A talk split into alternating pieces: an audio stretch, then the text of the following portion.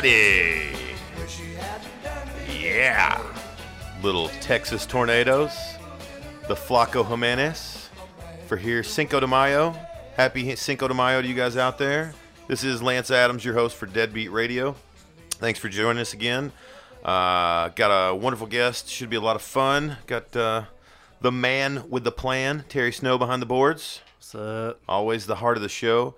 Have a uh, wonderful friend of mine, Victor Agreda Jr., with us tonight. Victor, thank you for joining us. Oh, it's a, it's always a pleasure to be in your presence. Ah, yeah, you don't have to lie to me. You don't have to butter me up. You're already here. You already got the gig. Uh, glad to have you, man. I've been trying to get you for a while, and then we did a little schedule change, and that worked out great. So happy to have it, especially a, a podcast veteran like yourself. I know you've uh, done many on the, the world wide webs, as they say. I've done a few. A few, a few. Uh, you are again a true Renaissance man. You have, um, since I've known you, you know, a comedian, a magician, a musician, puppeteer, tech giant. I don't know if that's right, but we're gonna go with that. uh, you know, father. Uh, just uh, I know you to uh, start. You know, tons of business, entrepreneur in general. So again, you are you are I think the the, the modern Renaissance man, and I, I I consider myself a jack of all trades, master of none. Uh, but I see you master quite a few in a way that I'm impressed. so I'm glad to have you. Uh, again, everybody, it is uh, we're recording here on Cinco de Mayo, so we're uh, happy to have you. Again, have a little uh, fun show. That's what I like to do. Um, hope everybody's been doing good. Terry, how you been this week? Busy as always. You know how it is, man. I know how it is. uh, Victor, I mean, this was. I, mean, I, I told you, you know, I knew you as a musician to a point. Uh, what do you think about Gibson guitars? You know, well, it's hard for me to uh, have too big of an opinion on this because probably the best thing ever for them is is to go through a little bit of shit. Yeah. Because I think they didn't have their financial house in order, and uh, I will say this is kind of funny. Um, because I applied for a job with them a few years At the ago Nashville plant? At the Nashville plant, and in fact, I think it was basically going to be like their resident blogger. Oh, cool. Yeah, I mean, how great would that be? Just writing about guitars all day. And uh, yeah. I'm kind of glad I didn't get it now, though, because uh, you know they apparently can't keep the doors open. But I, I think they're maybe you'll make it the president pretty soon. I mean, you could have got it. You could have been the president of the company in no time. I mean, that's how it works. They just start firing everybody at the top. And they get to the middle and they go, "Fuck, who's who's left?" we still got the blogger. Yeah, That's right. Yep, that's me. the blogger's pretty smart. Get him. Uh, you know, I think it's good for him. Uh, you know, so many companies have done it. Yeah. Um, so many companies. Everybody goes, "Oh, bankruptcy, you're done." No, bankruptcy just goes, "Hold on, hold on, hold on. Give me a minute. I got this. Let me back up. Let me start over." And they've made a lot of shit products over the years. Well, you Uh, know, and and- that's not helped. But this could end up being like Lenovo. Like some Chinese company will buy them out, you know, and start making the guitars in China, Do you- and no one will bat an eye. Do you, have you heard the rumor of who may take over? No, huh? Are you familiar with Joe Bonamassa? that sounds really familiar. Um, Joe Bonamassa is a guitar player. Um, started, he's been playing since he was like a little kid. He's a child prodigy adult now. He's Okay. in his late 30s, early 40s. Because he's roughly about our age, maybe a little younger than we are. And uh, he's a, uh, I mean, just a fucking blues god. But he's got that kind of, um, he doesn't get too appreciated. He has that kind of Robert Cray Okay. spot, Yeah. you know, uh, that blues guy that is uh, respected well amongst players and and player listeners, but doesn't get mainstream fame.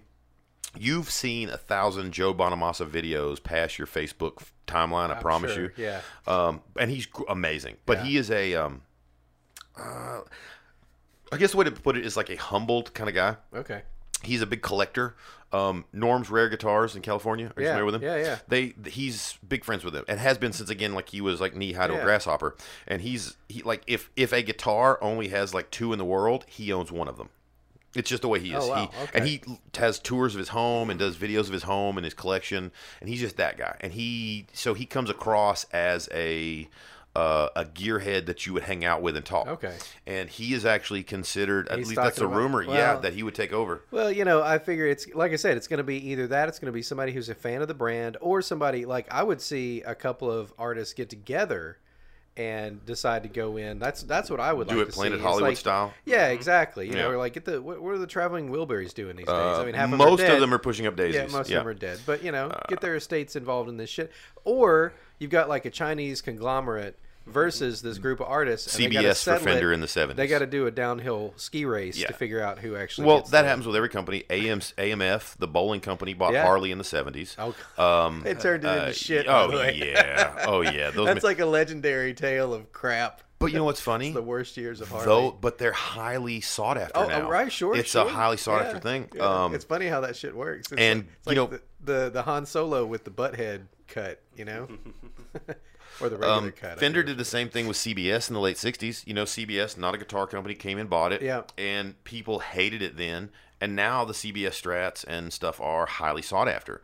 Um, and I'm not a Gibson guy. I actually, I'm a guitar player, but I'm a Fender guy. I, I appreciate some Gibson stuff, but I'm, I'm a Fender guy. I, I just bought myself a Telly recently. To I, I hadn't played in years, and love uh. I want to get back into it. I'm a and- beach music nerd, so like the Telecaster's that like quack, right? That Yeah. great twang. Um, but I have just over the years sold all my gear, don't play anymore, and and I told my wife I was like, you know what, look, we can't afford a motorcycle, and that's what I would love. How about you know with our taxes, let me buy a little guitar and just play around the house. And she was like, sure, that's great. And so now I'm on the hunt for a little tube amp, something I can you know because I sold all that shit. But I got a Telly. Um, it's a 2000 Chinese knockoff something Yeah. and uh, it's uh, it's great. It was everything I wanted, and except you know it was like fake as shit, and I didn't care. I was like, "Ah, I don't care. It, it looks like a Fender. Oh, yeah. I, want to make a parts caster and just fix it up and do that. So Hey, my first guitar was a thirty dollar piece of crap that Oh, nice. I got in a pawn shop, of course. of course, Here's the thing. It probably had more paint than wood on it at this point. It was like spray painted gold. yeah, And the pickups, you could tap them and you would hear the noise. Oh, So- yeah. And never mind, like we used to do shit like, uh, you know, point a infrared remote control at them and it would make the beeps and stuff. I don't know if you ever done that. Mm-hmm. Really? Yeah, yeah. That's a fun, fun little thing. oh, you that's some. Devo shit right yeah. there.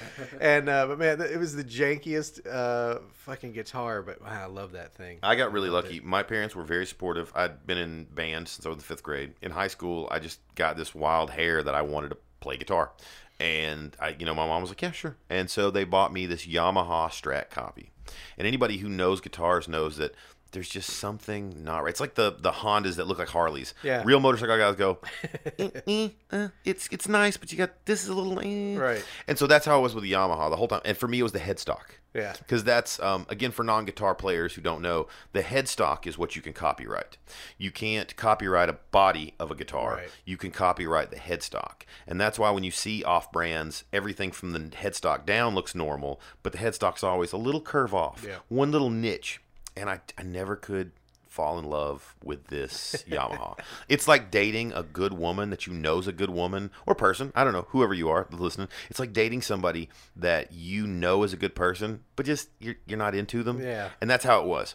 So I finally got my very first Fender. I was working in a music store. I bought it with like my employee discount, and I got a Jimmie Vaughan Tex-Mex signature guitar. Nice. I'd got a little Squier Telly once before. The headstock was right, but it said Squier, so I still wasn't satisfied. it was like getting somebody who's a little more compatible, Yeah. and you're into them a little more, but eh, there's still something better out there. So I enjoyed that. But when I got that first Strat that said Fender, and everything was right, and it was just like it to me, it was those stories you hear about like Jimi Hendrix getting his first guitar, or Stevie Ray finding that one in the pawn shop, and this was brand new.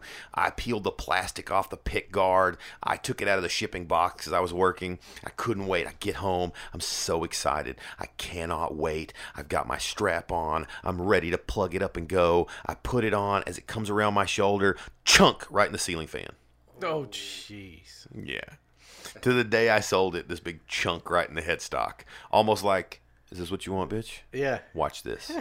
and uh, but then I loved it. I, every scratch of paint, every bit of relicking that I put on it, every cigarette burn I faked while I was practicing because I didn't smoke cigarettes then. uh, I, I loved it. I loved it. Oh, yeah. And so I'm, I'm a Fender guy, but uh, uh, again, it's sad to see Gibson go. You know, I mean, it's one of those things where if you were not an Apple guy, you don't want Apple to go out of business. It's still um, nice to have the. Um, com- th- there's something about some of these companies that you respect, even if you don't um, personally choose them. And that was me for Gibson. And Gibson makes some really cool models. I love the Flying V and the Explorer. Uh, I'd love to have a, good Firebird. I love that shit. I like the weirdos. I'm not a Les Paul guy. It's never been my thing. If somebody gave me one, I would take it, but it's just not my thing. Uh, but I, I, I again, I, I thought it was sad, and I hope they come out of it. I hope they, they that Gibson looks at it and goes, "Oh, maybe we don't need to make robot automatic tuning guitars. How about we just put a chunk of wood like we did for I don't know, almost hundred years. We put strings on it. We make it the best hunk of wood with strings we can. Yeah. We innovate. Hey, how about a new cutaway here? How about this? How about a new set of pickups? Here, here's a color we haven't offered. I feel like Moog maybe went through the same, went through a similar thing, like where they went through a dry patch Yeah. or something. And of course, look at them now, but a lot of old stuff is really popular now. Yeah. and Moog in particular is a good example. Especially like- that synthesizer stuff. Oh yeah, my absolutely. God. Well, and we've got to, you know, it's it's crazy to see some of this stuff uh, kind of come back around. So pedals, um, there's a, a company just right around this area, as a matter of fact, that makes American-made pedals. And Wh- they're, whoa, they're whoa, made by Americans, like like they do the soldering and everything. I got a friend that works there. Yeah, Uh, I need this information because again, I'm I'm a pretty uh, purist. Again, everybody's that way. I'm a gearhead. I'm real picky about what pickups it is. And, oh, Right, it's, right, it's, right. And, and when my wife was trying to help me find guitars, we would find stuff. She's like, "What about this?" And I was like, "No, no, it's got to have string through body." What about this? No, it's got to be a three barrel saddle. What What about this? No, no, no, it's got to be a, uh maple finger. Like, and so I'm that guy, and I'm real yeah. picky. No, no, those toners won't work. And so I still want to fix it up and make it my way. But this was as close as I could get. And for me, um, I'm a pretty purist. Guitar into amp, amp into ears. That's it. And there are a few exceptions. You know, I don't mind a little overdrive pedal to get a little crunch uh, at low volumes. Uh, tremolo pedal, uh, you know, something like that. I'd love to have a Leslie organ. You know, Ah, that'd yeah. be great. And that's about it for me. And but I would be very interested in getting again overdrive and tremolo. Right. I'm very interested. So, but when we get off the air, I want that Yeah. contact information. Uh, that's definitely it's just 100%. cool that people are still doing that. that Yeah. there's uh, more and more i find the as i've been looking for stuff for the the the telly i've been finding these little boutique pickup Mm-hmm. winders that i'd never heard of Yeah, there's. I mean, I feel like there's kind of a renaissance in music technology, but in the the sort of like low end, scrappy, small startup type companies. And again, this this company has like five or six employees. They do everything here locally. Musical fucking craft great. brew Yeah, it's amazing. it's yeah, musical craft brew There you go, yeah, yep. yeah um this is this is something that victor and i have known each other for a while and i, I think it's totally fair to say that we tend to be diametrically opposed on everything social and political is this fair i think this is I think that's about right. Um, but in all in all uh, 100% honesty, I have to say, always civil, always respectful. We have always been, um, I think, the epitome of what two people who disagree in a conversation have been. yeah. We have al- we've always been, you know, well, I don't agree with that, but you know what? That's a great argument. Points to you. We've always been that way, and I don't do a lot of politics here, but this is kind of leaning. I, I'm also curious. This is a big institution. What do you think about the Boy Scouts? Um, That's a big thing. Again, the Yeah. the news have been everywhere with it. I know you've talked about it on air. Well, there's uh, there's also two schools of thought on this, which is one that it's just a PR move, and that the underlying philosophy behind Boy Scouts hasn't really changed, and that they haven't changed. haven't heard and that. I haven't blah, heard blah, that blah. asked. Well, that's from people who are, of course, going to be critical of this and say this is just skin deep. This is just them trying to boost their numbers, which have been falling, et cetera, et cetera. Lipstick on a pig. Yeah, exactly. And and then you've got folks who are like, "Oh, this is a good positive change, and you know we should go away from gender ideas or whatever." And, and you've also got the sort of, uh, I know that I saw some people who were like, um, "Well, this is going to get people who might have put their kids in Girl Scouts to go in the Boy Scouts, and it's going to hurt the Girl Scouts," which is, I mean, that's always possible. But again, all of this shit, it's sort of like if you want your kid to be in a scout program, which by the way, those are not the only two scout programs in the country. Really? Yeah, there's a, there's a ton of um, there's a ton of like uh, I don't even know what they're called, but like they are explorer scouts and that kind of thing. Huh. There's like other uh, branded things. Well, because there are some people who um, maybe don't want some of the religious aspects of this thing or the other, or they want it Oh, that's fair. more science based or whatever. Uh, you know, there's various different ones. Now they're not nearly as long, uh, you know, lived as these other ones. Um, and they're also like they're a, they're grown ups now. Probably not as well stuff. funded. Well, there's that too, right? Exactly. Explorers, So Explorers is pretty popular though. Explorers is, That Yeah. rings a bell, but I just thought it was something I'd heard on like The Simpsons or like a show. exactly, You know, like yeah. They they sound like you know, yeah, I don't know, but um, no, I, th- I think hey, you know, more power to them. Personally, we need more people who have the skills that you learn in shit like Boy Scouts. We need Yeah. more people who know how to tie knots. yeah. I don't know Uh, how to do it. Uh, right. I mean, you know, And I was a Boy Scout. I sucked at be, it, but I was a Boy Scout. you know, just just because you know how to tie like shibari knots doesn't mean you can h- hitch up a plow. Right. And, and we need to know that kind of shit. Yeah, yeah, yeah. my Um, dad has all that. One hauling anything, my dad has this weird noosey kind of loopy thing he does to tie a truck down, and I to this day cannot Yeah. undo it. It baffles me. It's- and it's he just he can do it blindfolded. I'm like, I could tie my shoe. uh, I can do a square knot because that's two shoe tied on top of each other. Right, exactly. And I can wad some shit up. Now, do you want it to stay in place? I can make that happen. Right. It's probably piss poor done, and there's a good chance we're losing shit on the interstate to the new house. But I will make it happen. but my dad is fucking Hank Hill. He's like, no, son, you got to go over here. This one comes around. You tied in here. This is your fulcrum here. And you're like, all right, whatever. I can't even work a set of tie downs. You know the ratchet tie downs. Yeah. I can't work to save my life. I'm like, what? It goes where? This you is- gotta, you gotta hitch, but what? Yeah, this is why I haven't moved. Literally, the reason Yeah. I haven't moved is that I'm just going to be incapable of packing. So it's just Um, tough shit, everyone. Oh Uh, God, I hate it. I'm stuck. I'm going to die in that house. Uh, hopefully soon. But no, But that- it'll live on. That's right. Promise Exactly. you. Yeah. Well, something will live on. I will live on. Haunt the fucking place. Uh, I don't know, man. You know, it, it, the only constant is change, and I think that True. if you don't change with the times, then you're you're going to be a relic of the past. So, yeah. Oh yeah. Good And, for them. Uh, speaking as a relic of the past, I will. Um, and here, here's my take on it. I'm sort of in the middle, uh, to be honest. Um, one, I am, have always been this, even before this. Um, I am okay with separate organizations for separate people. Sure.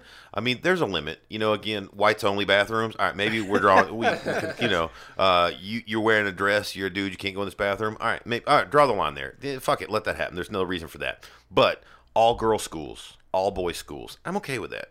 Um, again, then you get to say West Point, a government funded. Okay, that's stupid. There are going to be female leaders in this military that need this same training, and if this is the best, they deserve the best too.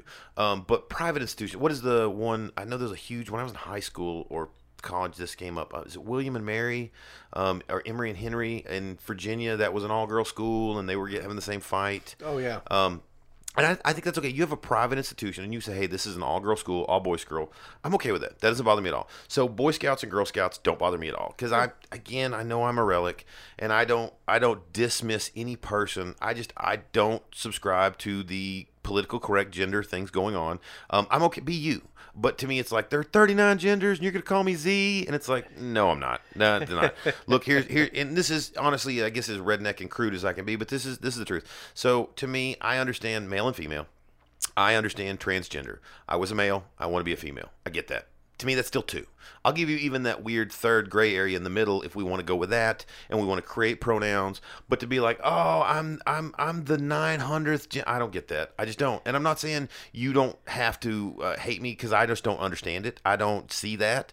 Um, I don't hate people that do. It's like great, but I still want you to have your rights. I'm still for fighting for you. Oh, you want access to all the shit I, as a white dude, get? Fucking let's march on that. Let's get that. I am all for that. Well, you know, that is why we have agreed to disagree on a lot of different stuff and in a respectful way because you you can say like I don't get it, Yeah. but I don't I'm not going to sit here and shit all over it and No. say that you shouldn't be uh, entitled to have a belief about this kind of thing. You know, it's like you're not there to knock people down. You're there like, okay, man, if you believe that, that's cool. Yep, that- you know, that's exactly right. I mean, Again- hell, we could even talk about it. Maybe I'll learn something new. You know, Exactly. Yeah. Um, as um, a religious person, I don't hate people who aren't religious.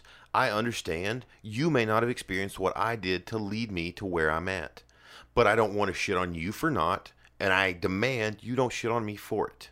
And so I'm the same way. Don't shit on me because I'm a white male. I won't shit on you because you're something that I don't understand what you're claiming. You know, and you you be you. You if that's what you believe, go for it. I don't get it. I respect you as a person. I and so with for me, I know that plays a lot into these things where it's like, oh, here's a trans. Now for me, children are a different story. When I do read the stories about, hey, here's a ten year old who's transitioning, giving hormones. You know, if you want to be open about the idea to your kids, hormones, uh, maybe I need to draw like that one. I, I question.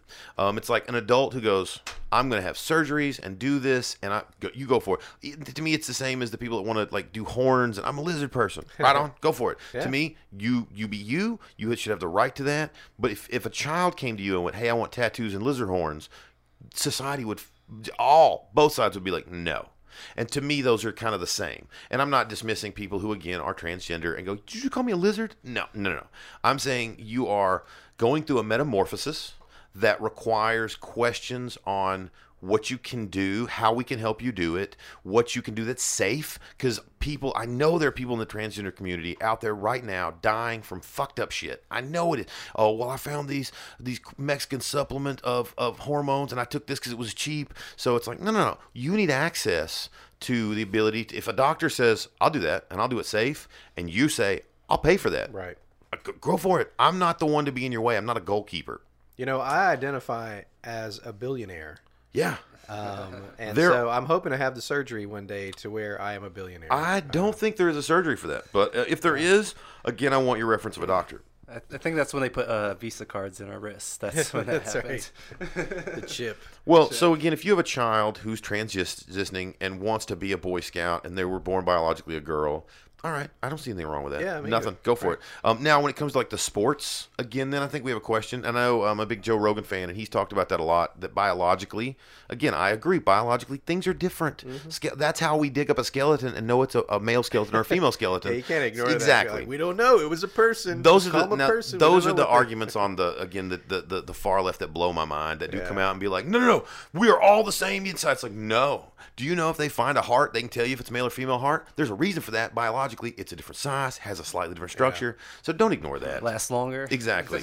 So if you if you have a male to female transition wrestling other female yeah i'm like joe rogan i'm like you you should go i'll i'll go with the Yeah. males you Yeah, know yeah. or maybe create something new for just you. When it comes to scouting I, i'm of two philosophies. I think one it's okay to have boys and girl scouts but i think it's okay for somebody to be like nah i want to do that. I want to i want to camp. I don't want to sell cookies Right. nah, go camp Yeah. um, but the other side of me says, you know what? Fuck them all. Abolish all of them and start one for everybody. And have different, like a boys club, because that's what they've done with the boys club. When I was a kid, we had the boys club, girls club. Right. Uh, my son now goes, and it's the boys and girls club, and so there's girls there doing what we used to do. Which you know, again, I, I know there creates some social awkwardness there, and that's one of the arguments is like, well, boys can't be boys unless they're around just boys. Well, that's dumb. you know, and, I, that's I not accurate either. I mean, uh, look, No. We didn't grow up like people forget that there was a whole bunch of human civilization before we got up here with our air conditioning and gas powered cars and shit. Yeah. And like, do you think that they were always segregated like that in ancient Greece, in No. Rome, in fucking African villages in the Middle East? Like, not necessarily. No. You know, they were like, hey, everybody, we're gonna show you how to like spear a fish. Oh no, boys only. No, actually, everyone needs to know how to do, do Yeah. this shit. Survival, survival. And again, I'm Yeah. okay with each of you each having a place. Sure. Hey, this is my place. But when it comes to that, a lot of girls do want to go fucking camping. And I Yeah. don't think the Girl Scout does those kind of things. You know what? A lot of boys probably would sell the shit out of some cookies. and you know what? So you want to you want to learn to sew and make cookies? Go for it. Yeah. But what I would if in my ideal world, I would make scouts one big group, and much like the boys club, I would then have branches uh, where you could go into each thing. Right. Hey, we have a interior decorating program. We have a fucking shit up with a hatchet program. We have a swimming program. You want to play basketball? Cool, here we go. We'll divide into ages. We'll have mixed boys and girls of 17 to this, 15 to this, and all are on the same level. Yeah, you're a little different, but you know what? She's smarter than you are. So uh, she'll figure out a way to overcome the fact that she's smaller and possibly a little physically demanding. Fundamentals. Yeah, it's like um, again, I, I I think I referenced Joe Rogan here, but I think I heard him talk about fighting, and he said that you, physical um, uh, uh, advantage is always the best, but if you can overcome that with technical skill, that is going to be just as good. If you have both, you are a champion in the making. Well, I think it's the same thing here. You know, I think it's a case of you take a basketball uh, of, of kids 10 to 17, and you go, hey, here's 10 to 12, here's 13 to 15, here's 16 and 17, and we'll do all boys and girls, and we'll mix it up. We won't play boys versus girls. We'll just, you know, you, you, you, you, you, you know, one boy, one boy, one girl, one girl. We'll just divvy it up, and you guys all play. I promise you, those girls will come away with an advantage somehow. They will be smart enough because that those kind of girls that are going to those programs Just like are Space there. Jam. Ex- I've never seen Space Jam, but I assume that's accurate. That's Terry, here's a reference I don't Finally- get. yeah, I was just about to say finally one he doesn't get. So I don't. I, I'm familiar, but I've never seen it. So is, is that an accurate description? Is that an Uh, accurate metaphor? yes, yes. Excellent. I don't know how you don't get Michael Jordan because that was before my time, but I I've I've actually seen Michael Jordan play live. Oh wow! Nice. Dang. Yeah, yeah, Was he um, was he playing basketball or was he playing like marimbas? Or No, something? no, baseball? no basketball. Um, when I was a kid, I, I again don't give two shits about sports. Wrestling is the only sport that and I appreciate it. Again, Yeah, yeah. I know you know jocks that don't appreciate D and D, and it's again that's fine. You do you. Um, don't give two shits about sports, but um, I love an event. It's kind of the from clerks, but you hate people, but I love gatherings. you know, like yeah. you hate sports, but I love gatherings. Um, and so I will go to a live event. I love that shit. Hockey games are great. Yeah. Um, but um, a friend of mine, uh, I, I, Kelly, I don't know if you're listening, Kelly Myers, who's a wonderful photographer. Actually, he did some headshots for me that are great. So I'll give you a, a big plug here, Kelly. Uh, uh, when we were kids, uh, middle school, I guess, he um, and his dad got tickets. The Bulls versus the Supersonics. Does that sound correct? yes, that's correct. Um, Seattle. they came through on a um, just an exhibition match, and they played Thompson-Boling Arena. Yeah. Oh, nice. And yeah, and so um, and it was it's really a, a way to show off the newbies, Yeah. but they have to put Jordan on the court for like a second, so Right. you, you get your tickets worth, and that's why everybody came. They invited me to go, and I was like, uh, yeah, I are you kidding me? Even I then knew who Michael Jordan was. Yeah. To me, it's like going if, if somebody said, hey, do you want to watch Conor McGregor fight? Yeah, yeah, I do. I don't. Yeah, I don't give two shits. But this is, you know, there are moments where Oh, you yeah. go, I'm not getting this back Right. and uh, so uh, we went and uh, we were against. I remember sneaking out of the floor. Just try, we didn't have cell phones in, so the only camera we had was like the Kodak Kodak Discman. uh, and so we didn't have cameras. We just snuck in. We want to see. And Jordan's playing, and he comes up to the hoop. Again, I think that's correct terminology. Uh, Correct. Right. And uh, he d- does a shot and leaves. But we were at one point. 10 to somewhere between 10 and 30 feet. Again, I'm terrible at measurements, but between 10 and 30 feet from Jordan. Yeah. And uh, so, and again, I was like, cool. Can we go home now? I'm good. uh, so, but I, I've, you know what? I've been really lucky. I've got to meet some really cool people in my life. Uh, and uh, I've, I, I have to say, I've been really blessed working concert security. I got to meet a lot of people Oh, yeah. and see a lot of you know uh, idols. Um, being in comedy now through Facebook, um, you know, meeting comedy idols and so I, I so I've- Comedians will friend anyone. yeah. Oh yeah. Oh yeah. Oh yeah. And and you can message them and like I've I've met Yeah. people that I absolutely adore and was like, there's no way. Um, and you know what? I, I told this off air, but I'll I'll tell it here. Um, have a, a, a friend who was a famous comedian in the um, uh, 80s and, and uh, still a, a big name, still does things, is, is but is is not a household name, but somebody that I loved as a kid. And I will keep names out of it just for you know, not that he's ever going to listen, uh, but it just just in case. Um, and so um, I've talked to him off and on, you know, just about some random things in some posts and even messages. And he had uh, made a thing about putting up a link. Comedians do you think you're funny. And he's like, you know, it's subjective, but I think I'm usually right. Post a link. I'll take the first three and I will watch them and review them. And I thought, uh, fuck it, why not? It's 1.30. I got nothing to do in the morning. I got nothing to do. I take this good clip. It's I'll call it good. It's not great that I've got. Uh, I post it and uh, didn't think anything of it. So, you know, I even said, "Fuck it, why not? Let's do it." You know, what have I got to lose? You're not going to unfriend me if you don't think it's funny. You're just going to go, "It's not funny," and I'm going to go, "Okay, I'm a big boy. I can take it." About 30 minutes later, I get a IM and it says, "Hey, are you there?" I was like, uh, "Yep." And within seconds, I get video chat from obscure comedy legend. and uh, nah. And so I, I, I answered it, and dude, we just video chatted for about 30 minutes. He thought I was funny, liked this, liked that, called me an old timey cowboy poet, a storyteller. And I thought, I love it. That's great. So, you know, and um, so it was awesome to be to get that moment because comedians will, again, tend to some rock star, Yeah. but tend to uh, tend to just talk to anybody. Yeah, they're Um, good about that. You know, and that's that's where I met you is doing comedy. I know you don't uh, you keep busy with some other stuff and don't do too much comedy anymore. Well, but, my, my uh, schedule just doesn't allow it. I got to be at work at 4 a.m. Yeah. And, you know, I had somebody ride my ass about that. And I was like, you have to understand Mm-hmm. that going to work at 4 a.m. and then being on the clock until noon, it you would think, oh, well, you know, but what if you got up at like 6 or 7 p.m. or whatever? It, it, like doesn't allow you to really do a lot of that shit. You still have to come home. You still have to do laundry, shit like that. So I get home and, you know, when I when we first opened the venue, uh, I was that's what I was doing. I was coming home. I'd be in bed at like 1 p.m. I'd sleep until maybe 4 or 5 p.m. if I was lucky, 5 p.m.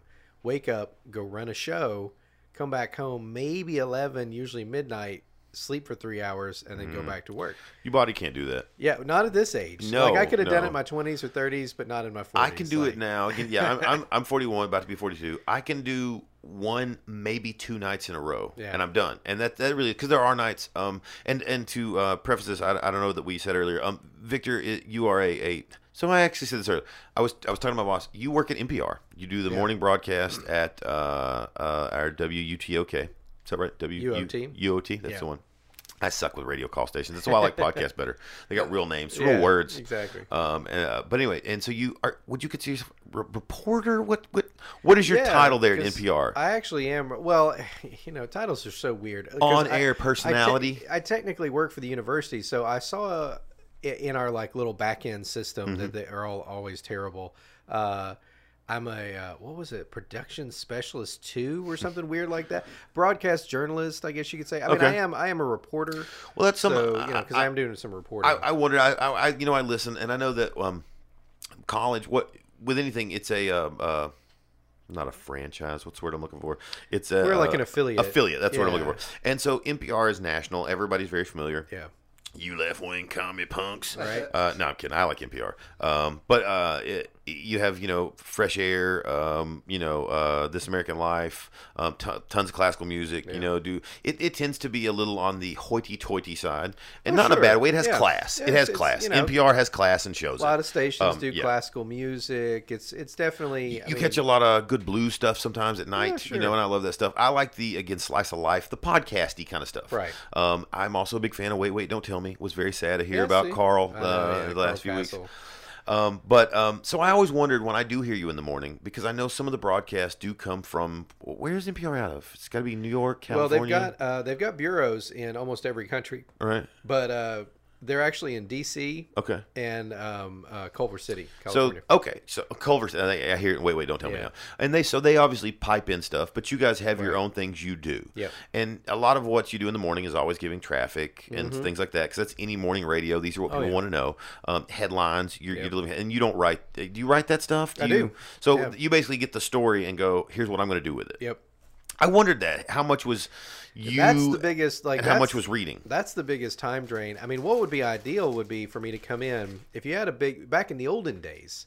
You know, you'd the have golden era. Yeah, and, and not really at UOT, but like you know, someone like Howard Stern, for instance, he he comes Mm-hmm. in, sits down, and there are his notes and everything for him. You know, and he's got a producer that's pushing buttons. Show prep. Yeah, I'm pushing buttons, so I'm doing the board work Mm-hmm. myself, and I have to be there. The reason I get there an hour before broadcast is because I've got to find all these news stories, condense them down into 30 second chunks, and write those for well less than 30 seconds. But anyway, you know, it's I got a, a one minute break twice an hour, six, seven, and eight o'clock hours to do those news breaks. That's not including the weather and blah blah blah. But these are specific news things, and you have to be really careful not to like screw up a name. Right. I, I Oh called. Gloria Deathridge when I first started doing this.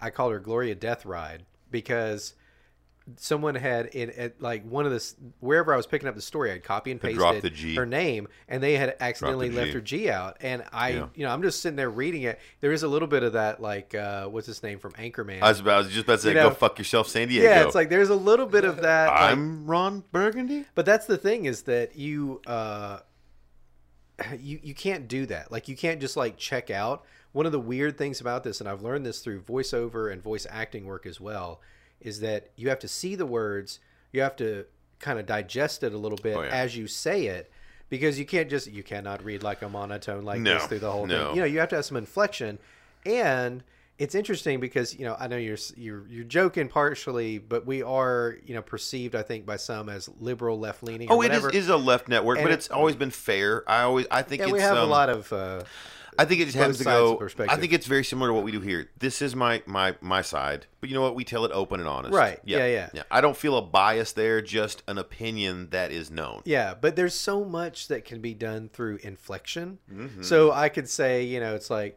the mayor was accused of this thing. You know, like I could Yeah. say it kind of like we all know what's happening over here. You know, or I can say it and it just sort of like this is interesting. You know, I, I there's there's so much you can do to screw up a story and get. Uh, uh, oh, I misgendered the uh, mayor, the the Anderson County mayor, uh, whose name is Terry. Well, so of course that's way. just blasting. You know, I don't. fucking You know, I'm thinking, I'm thinking Terry Yeah. Bradshaw. I'm thinking this guy right here. I'm thinking, you know, who the hell knows? Yeah.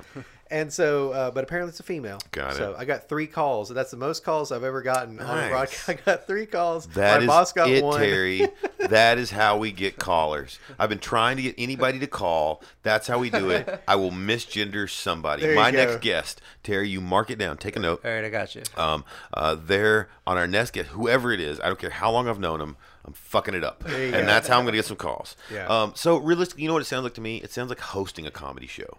Yeah. Where you have to take information. Hey, here's what the bar specials are doing. Hey, here's some stuff coming up. Hey, by the way, here's my little joke in the middle. Ha ha ha. And you have to you and then still be on it. Here's my here's my next comic. Oh, I'm gonna fuck their name up. So here's what I do. I ask them before we go on air what they're fucking.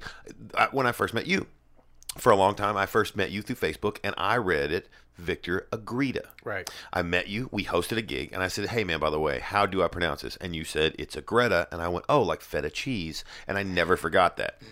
So um, you have to ask. I mean, that's that's a part of hosting, Right, yeah. but that's an easy thing to fuck up and a super amateur move. And so it sounds like it's a lot of that. Oh yeah, Um, yeah. You have to think on your feet. I yeah. mean, that's really the thing too. Is that it's not just regurgitation; it's a lot of like thinking on your feet. Because sometimes I'll type shit out wrong. I mean, again, keep in mind it's four in the damn morning. Mm-hmm. Of so course. I'm I'm looking at this and I'm like, oh shit, I fucked something up. Or and I've got the TV blaring too. So sometimes some of these ads are like People uh, yelling, "Stop the press!" Holy crap! You Um, know. Um, have you ever read a teleprompter?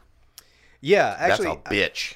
Well, so and I have a is a teleprompter for, for Angry Dad Gamer. One of the things I'm doing is I've set up a teleprompter setup Huh. So that I can read a script because I'm doing game reviews and, and not just video, but like board and card game reviews. Mm-hmm.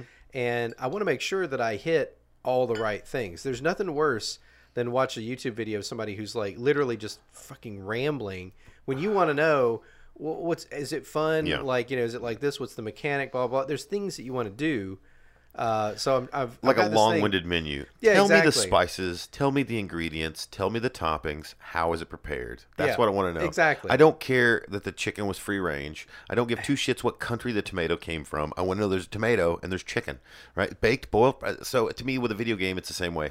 Um, how's the mechanics? How are the Right. graphics? Does the story make sense? Yep. Uh, you know, like those are the things I yeah want there's know. basic stuff so i'm trying to get all that stuff in i will say this that the uh, teleprompter software that i use that i can't remember the name of now sorry developers um, it's like one of the best ranked ones whatever on the store you're gonna find it the cool thing is is So you it download a listens- program and run Yeah, it on like a laptop. Right, and the worst part is just copying and pasting the uh, the text in there. Sometimes that's kind of weird, but the main thing is it will listen, and as it recognizes words, it will start moving the text for you. So you don't have to just do it on like a slow crawl Wow. or whatever. It will actually listen. That's what I've done, and that's move a up. bitch. It is right. That's that's the hard part because Um, you want have been on TV. Have you ever had to use one Oh, for that? yeah. Uh, with a Yeah, camera tw- 10 feet away? Yeah. I did. Uh, I went to broadcasting school, and so I wanted to do radio, um, and I failed miserably, which is why I do a podcast now. Because that's how it goes. Uh, we are the uh, restaurant night manager of the radio industry. It's like, oh, you failed at. Okay, so here you are. Uh, no, I, I love doing it. I, I like the freedom of podcasting, Yeah, and I've always wanted to do that. Um, but I went to uh, broadcast school, and uh, I wanted to do radio, but it was mixed, so I had to do TV as well. And so they would make us learn everything. So whether you wanted to be behind the camera or not, you had to do in front of the camera stuff. In the same way, I think every director should act. You should have to know what it goes through on the other side. Every you know. Um, comedian should host. I think it's you need to know what it's like. I think everybody should do a sales, service, restaurant job in their life. I think you know the, the Israelis mandate what two years of military service. Right. I think the Americans should mandate two years service sector job Yep. at, at about 18 and just go here man let me let me let me let you know what your extra ranch is really worth Right. right here, here's here's what two years of ain't no tag on it must be free comes to So I think it's mandatory. Everybody, we would be a much better world. That's how we Yeah. solve it left and right. Yeah. We make everybody work a shitty job for about two years and send them back into the world and go, "How you feel now? All right, cool. Let's get some shit done." but uh, so I had to do the on-camera stuff, and we did the the classic news reporter. Hi, I'm Lance Adams. Uh, actually, my name was Adam Shields on air. Uh, that's my middle name and, and and last name. So I hi, this is Adam Shields, uh, and we did the teleprompter, and it is a bitch. Yeah. because it is it's a skill. It's hard to do. Um, to uh, uh, multitask, multi-think. Um, you know, it is it is difficult to do. Um, it makes actually makes me think. Um, you ever heard the story about Brando not learning lines? Uh, I probably Yeah, have. yes. Uh, Marlon Brando apparently never learned a line of dialogue in his life, and what he would do is he wore an earpiece, and people fed him the lines, No shit. and he would repeat them. Holy And his his thought process, and it's actually kind of brilliant. His thought process was, you don't have time to prepare what you're going to say. Your brain says it, you hear it, and then you say it. So when I hear it in my ear, it's like my brain coming up with the idea, and then I just repeat it. Yeah. it. Well, you know, okay, so I, I just got done with a college class in acting. Mm-hmm. So I, I one of my biggest regrets in life is that I did not go do more theater when I was in college. Oh, I was a theater geek in high school. I love Well, it. see, I was too, and then I got out of it in college because, for one thing, uh, it's a huge time eater. I mean, yeah. you know, oh yeah, oh UT yeah. That's why I don't do much of it anymore. Well, I try to do thing. some extra work when I can. Yeah. but I can't because it's like, all right, I need you on set from this day to this day. We Oh got a my God. rehearsal, and it's like, hey man, I got kids and they like to eat. Right. And it turns out I only have so many vacation days Well, in a year. and if you're so- doing theater, I mean, it's just it's mind-boggling. At, at Clarence Brown, for instance, they'll rehearse for five weeks Mm-hmm. from like 5 p.m. to 11 p.m. And then you've got the actual run. So your Fridays, Mm-hmm. Saturdays, Sundays are shot to shit. So it's it's just amazing to me uh, the amount of work that goes into it. I don't know what the fuck I was talking about. What were we talking Uh, about? about about like with theater, you took wish you would took more theater. Oh, oh, okay. So the acting class. Well, in Brando. Mm-hmm. Okay, so fuck Brando because uh, which apparently everyone did, and he Yeah. he, he returned the favor. He's a fat dirty birdie. Yeah, exactly. But no, but see, this is bullshit because you you learn when you're learning the basics of acting. One of the biggest things is that you have to have what's called immediacy. Mm-hmm. In other words, it appears as though you've never said that line before, Exactly. even though you've been saying it for weeks and weeks on Exactly. end, enough to make you kill yourself. So that's the the trick and the magic of acting is that people who are good don't do it robotically. You know, one of the things that we were do- everyone was working through their scenes in the last little bit because that was our final was we had Right. to do a two person scene, and um, it was interesting to see people who kind of got the basics of acting were ab- able to change up their performance and try different things, or what most people do is first gut instinct this is how to play the scene. I'm never going to change my inflection. I'm just going to like Right. dig in. It's the equivalent of like speaking slower and louder to people who kind of barely speak english and thinking that's going to help. Nice, nice. yeah so but but that's the trick is that the real work of acting is figuring out who the character is Mm-hmm. at such a level that when you say words that you damn well know what you're about to say they feel fresh they feel new they sound new and it's like it just happened. And so there's a lot of work that goes into that into not just fleshing out the character but making it so that that immediacy is a real deal. Um, i can't imagine. I mean imagine doing a show twice or two or three times in one day. You know what i mean? And that's what people do on stage. You're right there and by god you know Yeah. If if they're phoning it in or not Well, it's stand-up comedy. It shares a lot of that that It- immediacy. absolutely, you yeah. don't get that with movie, TVs, podcasts. You know, you get it with radio because you get callers, Mm-hmm. but you can filter that on stage at a theater or on stage in a comedy show. You can't filter that. That drunk who wants to be a dick, even in the theater, theaters get hecklers too. Oh, yeah. not to the same degree, obviously, but it does happen.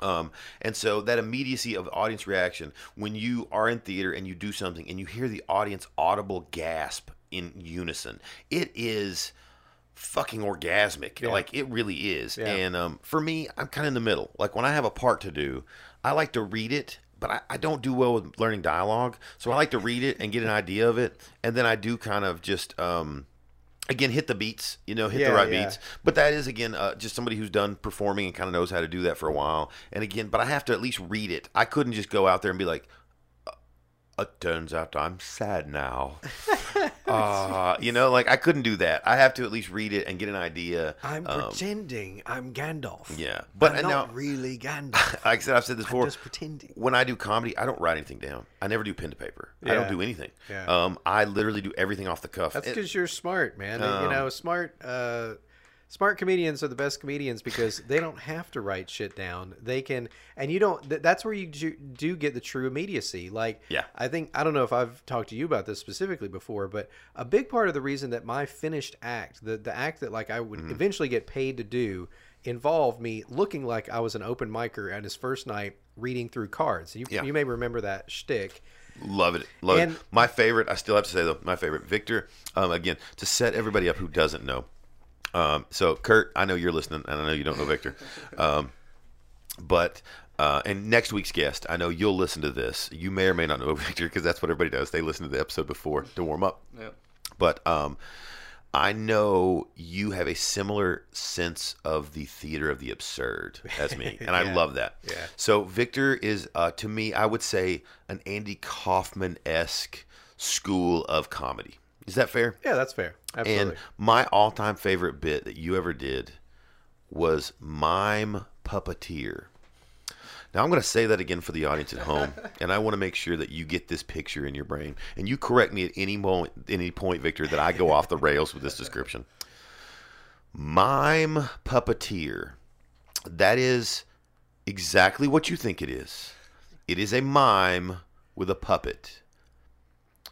That is exactly what you think it is, and it is brilliant. Yeah, with a, a puppet with things to say, by the way, who, Yeah. who ends up being very frustrated that he can't say Um, anything. it was brilliant to me. Um, when I saw that, uh, the first thing I thought of was um, I'm a huge Tom Waits fan. I make no bones about it. Um, I actually I've seen, got been uh, you know lucky enough to catch him in concert, which was awesome. I I even uh, I got to sit in on his last album. Oh, damn. So if you listen to Tom Waits' Glitter and Doom, you will actually hear me. I actually get Oh, to man. I mean, there's like thousands of us, and most Yeah, of us were just clapping. It's a live album, but um, I was there, and Yeah. so I, I'm I'm I'm a part of that, and I'm taking credit for it. but uh, uh, and Tom Waits used to tell a story. I've heard him in interviews a couple times that he would love to have company over, and he had an album by Marcel Marceau. Now again, Victor's going to get this, but for everybody else, just Google it. And Marcel Marceau is a famous mime, and he put out an album. Again, it is exactly what you think it is. And Tom Waits said that he would put it on for company, and he said it's 45 minutes of silence, and then people just clapping. I love it. yeah, I do too. I think it's great. I think it's brilliant. But imagine that just if, if you went to somebody's house and they were like, I, I, got- I got a record to put on. Let's, let's check this out. No, uh, you're going to like this. This is good. This is good. This is good. And puts on a record and sits down, and it's just 45 minutes of silence, and then Yeah. That I would was, I would cry laughing. I would cry. sort of the the gag. I mean, I have an entire my only album that I put out was basically a gag album like that because it was comedy magic. Right. So Because a- magic translates so great to comedy. audio. To, to, to audio. Yeah, yeah, that's great. So you hear a bunch of stuff where That's it's like why there are so many- and then you hear gasps or applause or whatever. It's like, what the shit just happened? That's why there are so many magi- magic-based radio shows Right. out there. Oh, that's yeah, that's course. why. Um, Guess that card. listener, tell us your card. yeah. That is what I'm holding. That That's it. the one I'm holding. Oh, hallelujah. Um, and so I, uh, I when I heard when I saw mime puppeteer, that's what I thought of. I thought of the Marcel Marceau record, and uh, I love that because I love Andy Kaufman and stuff like that. The Yeah, theater of the absurd same. is something I absolutely love, um, and I think that we probably have very similar influences on stuff like that, um, cult classic movies and stuff like Oh, yeah. that. But um, so I, I loved that. I love it. Truck Nuts, this your silly song. But the funny thing again, if you catch the album, ninety percent of the song is just Victor fumbling to get it set up. It's um it's very I, I- know there's something on top of my head. Again, it's very Andy Kaufman. That's the best way to describe it. Because you know you got like the you had your phone trying to, you know Yeah. and so it's it's just literally like a two minute song of, of just funny things together, but it's really like a three minute setup of you fumbling. And I love that. I With the think that's great. anticipation. I kept messing with the idea of anticipation Oh, because it's great. It's great. Uh, the, the for instance, I, I used to do my set Mm. with a puppet, this little monkey hand puppet, I think I've seen that. I think I've seen the and I would just have the puppet up, and he would just be existing. Like he wasn't just like motionless. He would kind of be looking around and doing stuff, but he he would in no way interact with what I was doing. So the whole time I'm up there, people were like, "When's the puppet gonna get involved?" and then it never would. Nice. And and I wanted to go up and and do a set with a guitar out. And like I was ready to play, and that's where the And never thing came up because I kept, you know, going like I was going to tune it or whatever, and then would just never use it and would walk off stage. Well, uh, Danny Whitson, um, uh, who I know you've worked Oh, with yeah. and know, uh, also a magician. Um, we talked a lot magic last week, and I was talking about the Amazing Jonathan. It's Yeah, the same kind of thing. I love the magic trick that doesn't happen, Mm-hmm. but you know it can. So you you know at any moment that could happen. Yeah. Um, and again, I'm a huge Andy Kaufman fan, so I love that against Theater of the Absurd. I've always been a fan of that. Um, and I don't know why. I was a weird kid, and I got turned. I was I was a Bobby Hill, you know, and it was just one of those things. I got turned on to Gallagher and Carrot Top and just weird stuff that I thought was so out there. Pee Wee Herman. But see, also some, there's there's sort of the prankster idea too, right? So Yeah. people like Mel Brooks, um, Andy Kaufman's a big one. I mean, but there were other there were so many. Uh, uh, Jim Henson, you know, Oh, yeah. they were these sort of like uh, against the grain. You know, there was always a wink and a smile. You know, with the Mm-hmm. thing they were doing. So it's like what you were seeing. There was another layer to that, right? Right. Penn and Teller. Yeah, yeah. And so Yeah. that's what I really tried to do a lot with the comedy was not just go up there and tell jokes because you know, I mean, I could tell a bunch of one-liners. That's pretty much what I did. I'm not a storyteller Yeah. comedian by any means.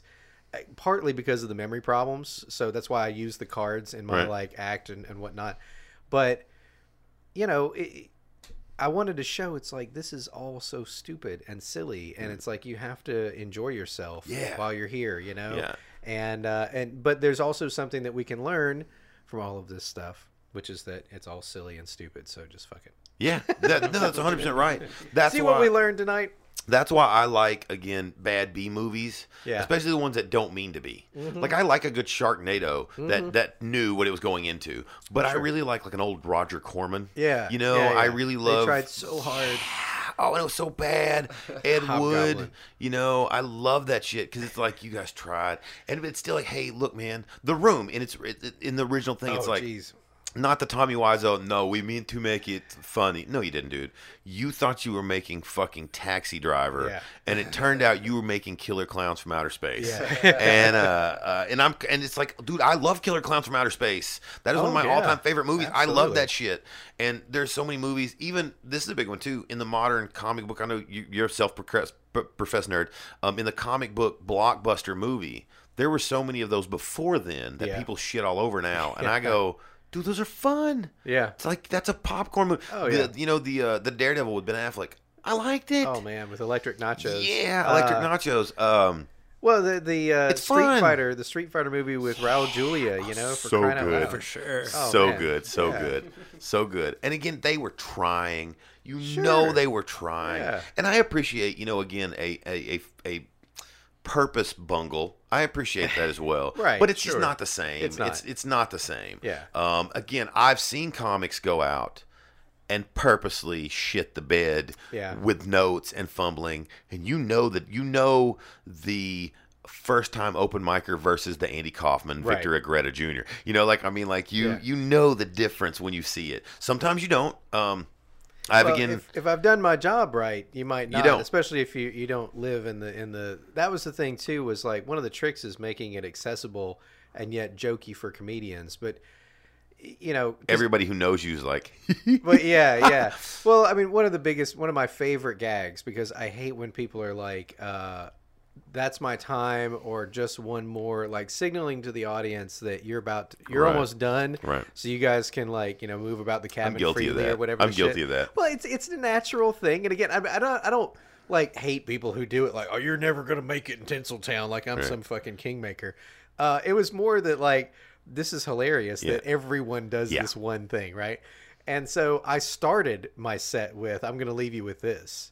Brilliant. Because I am going to leave I you would with this. I'm to leave you with all of this Dude, shit. I don't know if I've ever caught. I don't know if I remember you doing that, but I would just cry laughing. That would be so funny to me, because I love. Uh, that's why I'm a Hedberg fan. Yeah. I Oh, just yeah. love those out of nowhere. Right. And it's like I know how smart you really are, dude. I see the fucking thing you're doing, but I know. Yeah. And again, I think that's it. It's like if a comedy fan, somebody who enjoys comedy sits there, they may not get it. Somebody who studies and knows comedy will know the difference. Right. I was at the um, Side Splitters when it existed, the local comedy club. Mm-hmm. I only got to go one time. I never saw the, uh, never got to do the open mic there. but I did get to go and watch Josh Blue, who was great. Josh Blue was awesome. Afterwards, they did an open mic. Several of my friends, I was still new in comedy, but several of my friends were there. There were some people I didn't know. Room was packed. Some were great, some were good, some were okay. A again, I will I will keep names off the air just to not be a dick, but um, somebody I know you are familiar with, a, a local comedy legend of of years gone by, that was a bit of a I don't know what's the word, uh, sorry sack of pill pillbilly. Um, you know, I mean, he was a nice fucking guy. Yeah. But anyway, he was at that open mic, and this was a again to people that don't know that don't get the reference. It was literally a local comedian who was just a, a redneck guy who would come down and would be so pilled out of his brain he would. Uh, I mean, he, he was banned from every open mic in town. Yeah. He would, you know, grope people. He was just like every bad redneck stereotype you could think of. And and he actually, I've said this before, but I don't know if I ever said it on air. He is extremely personally responsible for my comedy in a way. And this is 100% honest and this is the truth. Um, i got invited uh, you know by somebody i've said this before but i always wanted to do stand-up comedy. Didn't know how. Didn't know you could just go and sign up. Again it's one of those mystical secrets. Yeah. it's like the masons. They don't tell you how to join. All you really have to do is ask you know um, and uh, uh, we don't do as many cult rituals, but our symbols aren't as cool. So we got to give credit. I mean, like aesthetically, it's that Nazi Yeah. thing. Like you're, I'm not so sure about what you do, but you look crisp doing it, guys. I got to right. admit. Yeah. And so, uh, but it's like the Shriners. You don't know, you just go sign up. It's like you you just ask one. And um, so I had wanted to do it, got it, you know, encouraged to do it by a friend, Jeff Blank, somebody I love dearly, who again was a, a very integral to to me being in comedy go to my first open mic so nervous. Again it was meeting girlfriend's parents shitting yourself. Go to my first open mic. I walk up. I don't know anybody but jeff and i don't even know if he's there yet so i'm i'm, a, I'm shitting bricks. I walk up and on stage at that moment is pillbilly deluxe. And he has a black and white middle school college cow print composition book and he's reading what do you get when you cross uh, jokes? Yeah. out of a book. And i walked up and i took one look and i went i can do this. Yeah. and that was it. And that was it. And and i tell anybody who think hey, man go, i don't know i'd like to try this. And i go look go to an open mic. I promise you somebody there will be so terrible you will realize well, i can do that Oh, uh, listen, it's it's astounding to me the people who think that they can't do stand up. I did uh, some interviews again for this other podcast I'm doing uh, with working theater actors. One was a third year MFA student who's just graduating. He's going to go up. He's moving to New York. He's doing the whole thing. Nice. Incredibly talented young man. Another lady who lives here, whose husband works at, at UT, and she's a professional actor. She's been doing it for like seven or eight years or something like this, you know.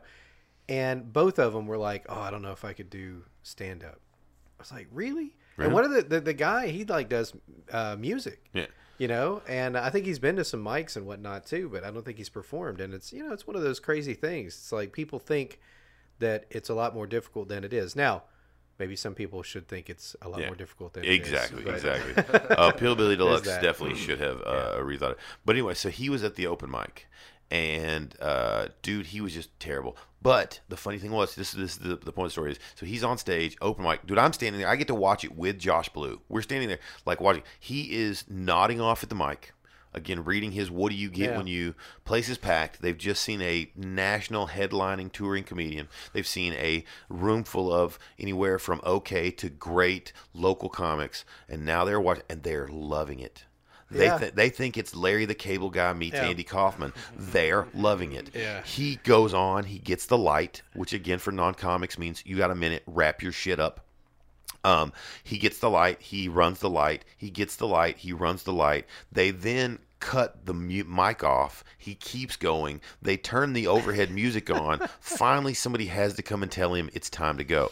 Now I'm standing there with Josh Blue, who's just like, you know, I mean, it's, who's a hoot anyway, and he's just like, what? Is going on? And I'm like, and I tell him the story, and I go, "Here's here's who this guy is." And he was like, "What?" And I was like, "Yeah, they're eating it up. They think it's Larry the Cable Guy meets Andy Kaufman."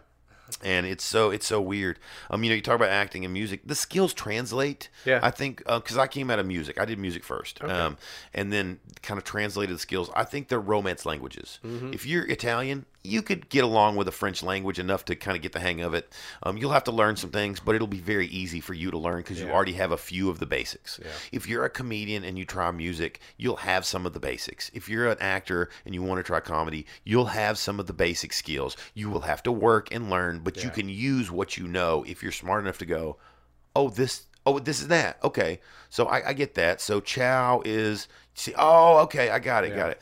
So, and that's how I did it, you know, but um, I, I've learned to be a lot more fearless uh, after taking this acting class. So it's like if my schedule allowed it, I'd, I'd hit some mics up. But Yeah, that's that's where I'm at with like acting and stuff. For me, I I, I think Waylon and I talked about this a couple weeks ago. Um, I'm at the point again. I, I have to work a full time job. I got Yeah. the wife. I've got kids. My wife is disabled, so I'm the only breadwinner in our family. Um, and of course, she does. Other, she keeps people alive. That's like way more important. I've said this before. Like she does everything, and my job is to fund it. That Yeah. that's how it works. You run the entire family because you're the bomb. I will just figure out a way to pay for some of it. I think is probably Right. more accurate. I'll pay for some of it, um, and the rest we'll just steal. That's Yeah. what we got to do. yeah. Um, for me, I would have to almost jump to the Seinfeld money. If somebody came to me and went, "Hey, you're great. Um, we want you to act in this part. We'll pay you X amount to go on the road, do this, practice." But here's, I, I can do that, but I don't have that in the middle. Right. ab- Yeah, uh, uh, yeah. ability at this point. Yeah, that's well, it's almost impossible for people with kids. Yeah. you know, you you have to have that lightning bolt Yeah. kind of thing happens. So, you have to jump uh, straight from nobody to everybody. Sure. You have to pull a Trey Crowder. Yeah. Yeah, and Yeah. Uh, yeah, and and, and, we, and that's possible. Trey's a great It does example. happen. Yeah, you know, right, it is, and in the world of technology, um, which I, we're gonna take a break here in a second. I want to talk to you because you have a big tech background. Oh, yeah. correct? That's um, I, I knew you when I first met you. You were doing a bunch of stuff for Apple and stuff like that. if I'm not mistaken. So I want to get into that because again, I'm I'm techno tarded completely. I, I know nothing. Um, but uh, yeah, I, I would have to jump to the the, the full money, um, which is possible through podcasts like this. That's one of the ways I hope to do it. Um, viral videos. Um, you know, I do the Alex Foams puppet uh, that, that that I'm hoping to do more of those.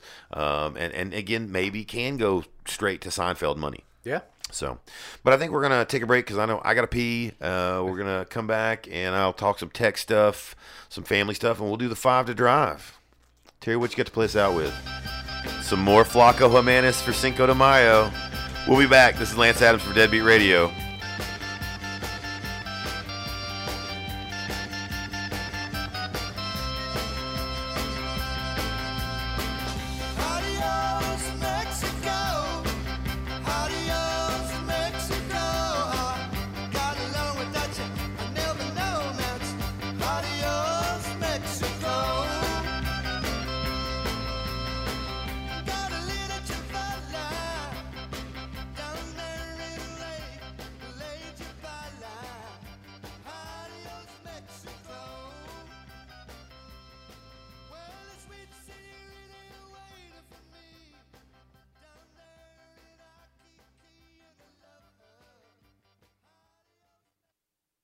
Hey guys, this is Jay Kendrick, And I'm Biggie. and we're here today to talk to you about a new video game podcast coming to Stage Diver Radio Network entitled J&B's DLC.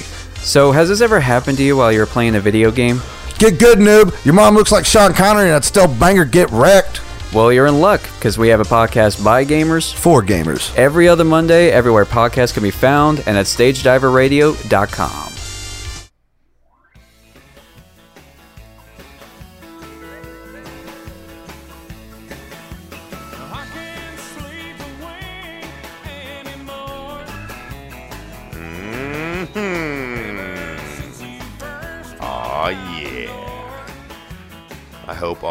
Flaco Jimenez haters from a few weeks ago are now eating a little crow, seeing that the great Flaco is quite amazing. Not bad. Not bad? No, nice. Uh, by I- the way, there is a uh, there's a crow cookbook. no way. Speaking of eating crow, I, I, I made the, the leap finally. You know, you do the one of those things when you're like, you hear about a you hear a phrase or something like I've been eating a lot of crow lately. And Oh, I, yeah. I fully admit that. And I thought, what would go better with a great taste of crow than anything but just crow? Right. And so that's, that's what cookbooks are for. I would And think so couscous. It, there is literally, if you look on Amazon, there is a crow cookbook. I mean, it's uh, a bird. on there. It's yeah. not, I mean, It's- like, it's bird's a bird. bird. Yeah. You ever ate a gamecock or a, you know, a, I've what had a, pigeon. Uh, Never had pigeon. Actually, yeah, pigeon. Uh, my I've got French relatives, so I've Okay. eaten everything. Um, but I've got Bolivian and French relatives, so yeah, literally, I've eaten every every part of the animal. Uh, What's really fun about that is that in Bolivia, what is considered peasant food, Right. in France is considered haute. It's like like The shit. the the fancy shit. Yeah. lobster used to be fed to prisoners? Mm-hmm. Right. Well, Yeah, and goat I mean- size. So the the example there is actually.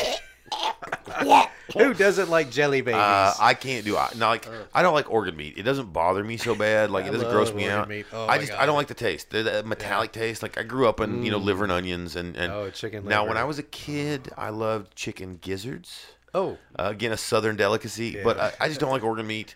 Although I have to say, I do like a lot of like food television, and every time I've ever seen anybody prepares a sandwich made of tongue, I'm always like, that looks good. See, I'm not. You know, I've had tongue plenty of times. I've not, but it looks it's- good. It's It okay. looks good. It's all right. But you know what I really, really love? What? And, uh, blood sausage. I've never had it I've heard of. it. Blood sausage is so damn good. Well, here's the thing. I mean, people.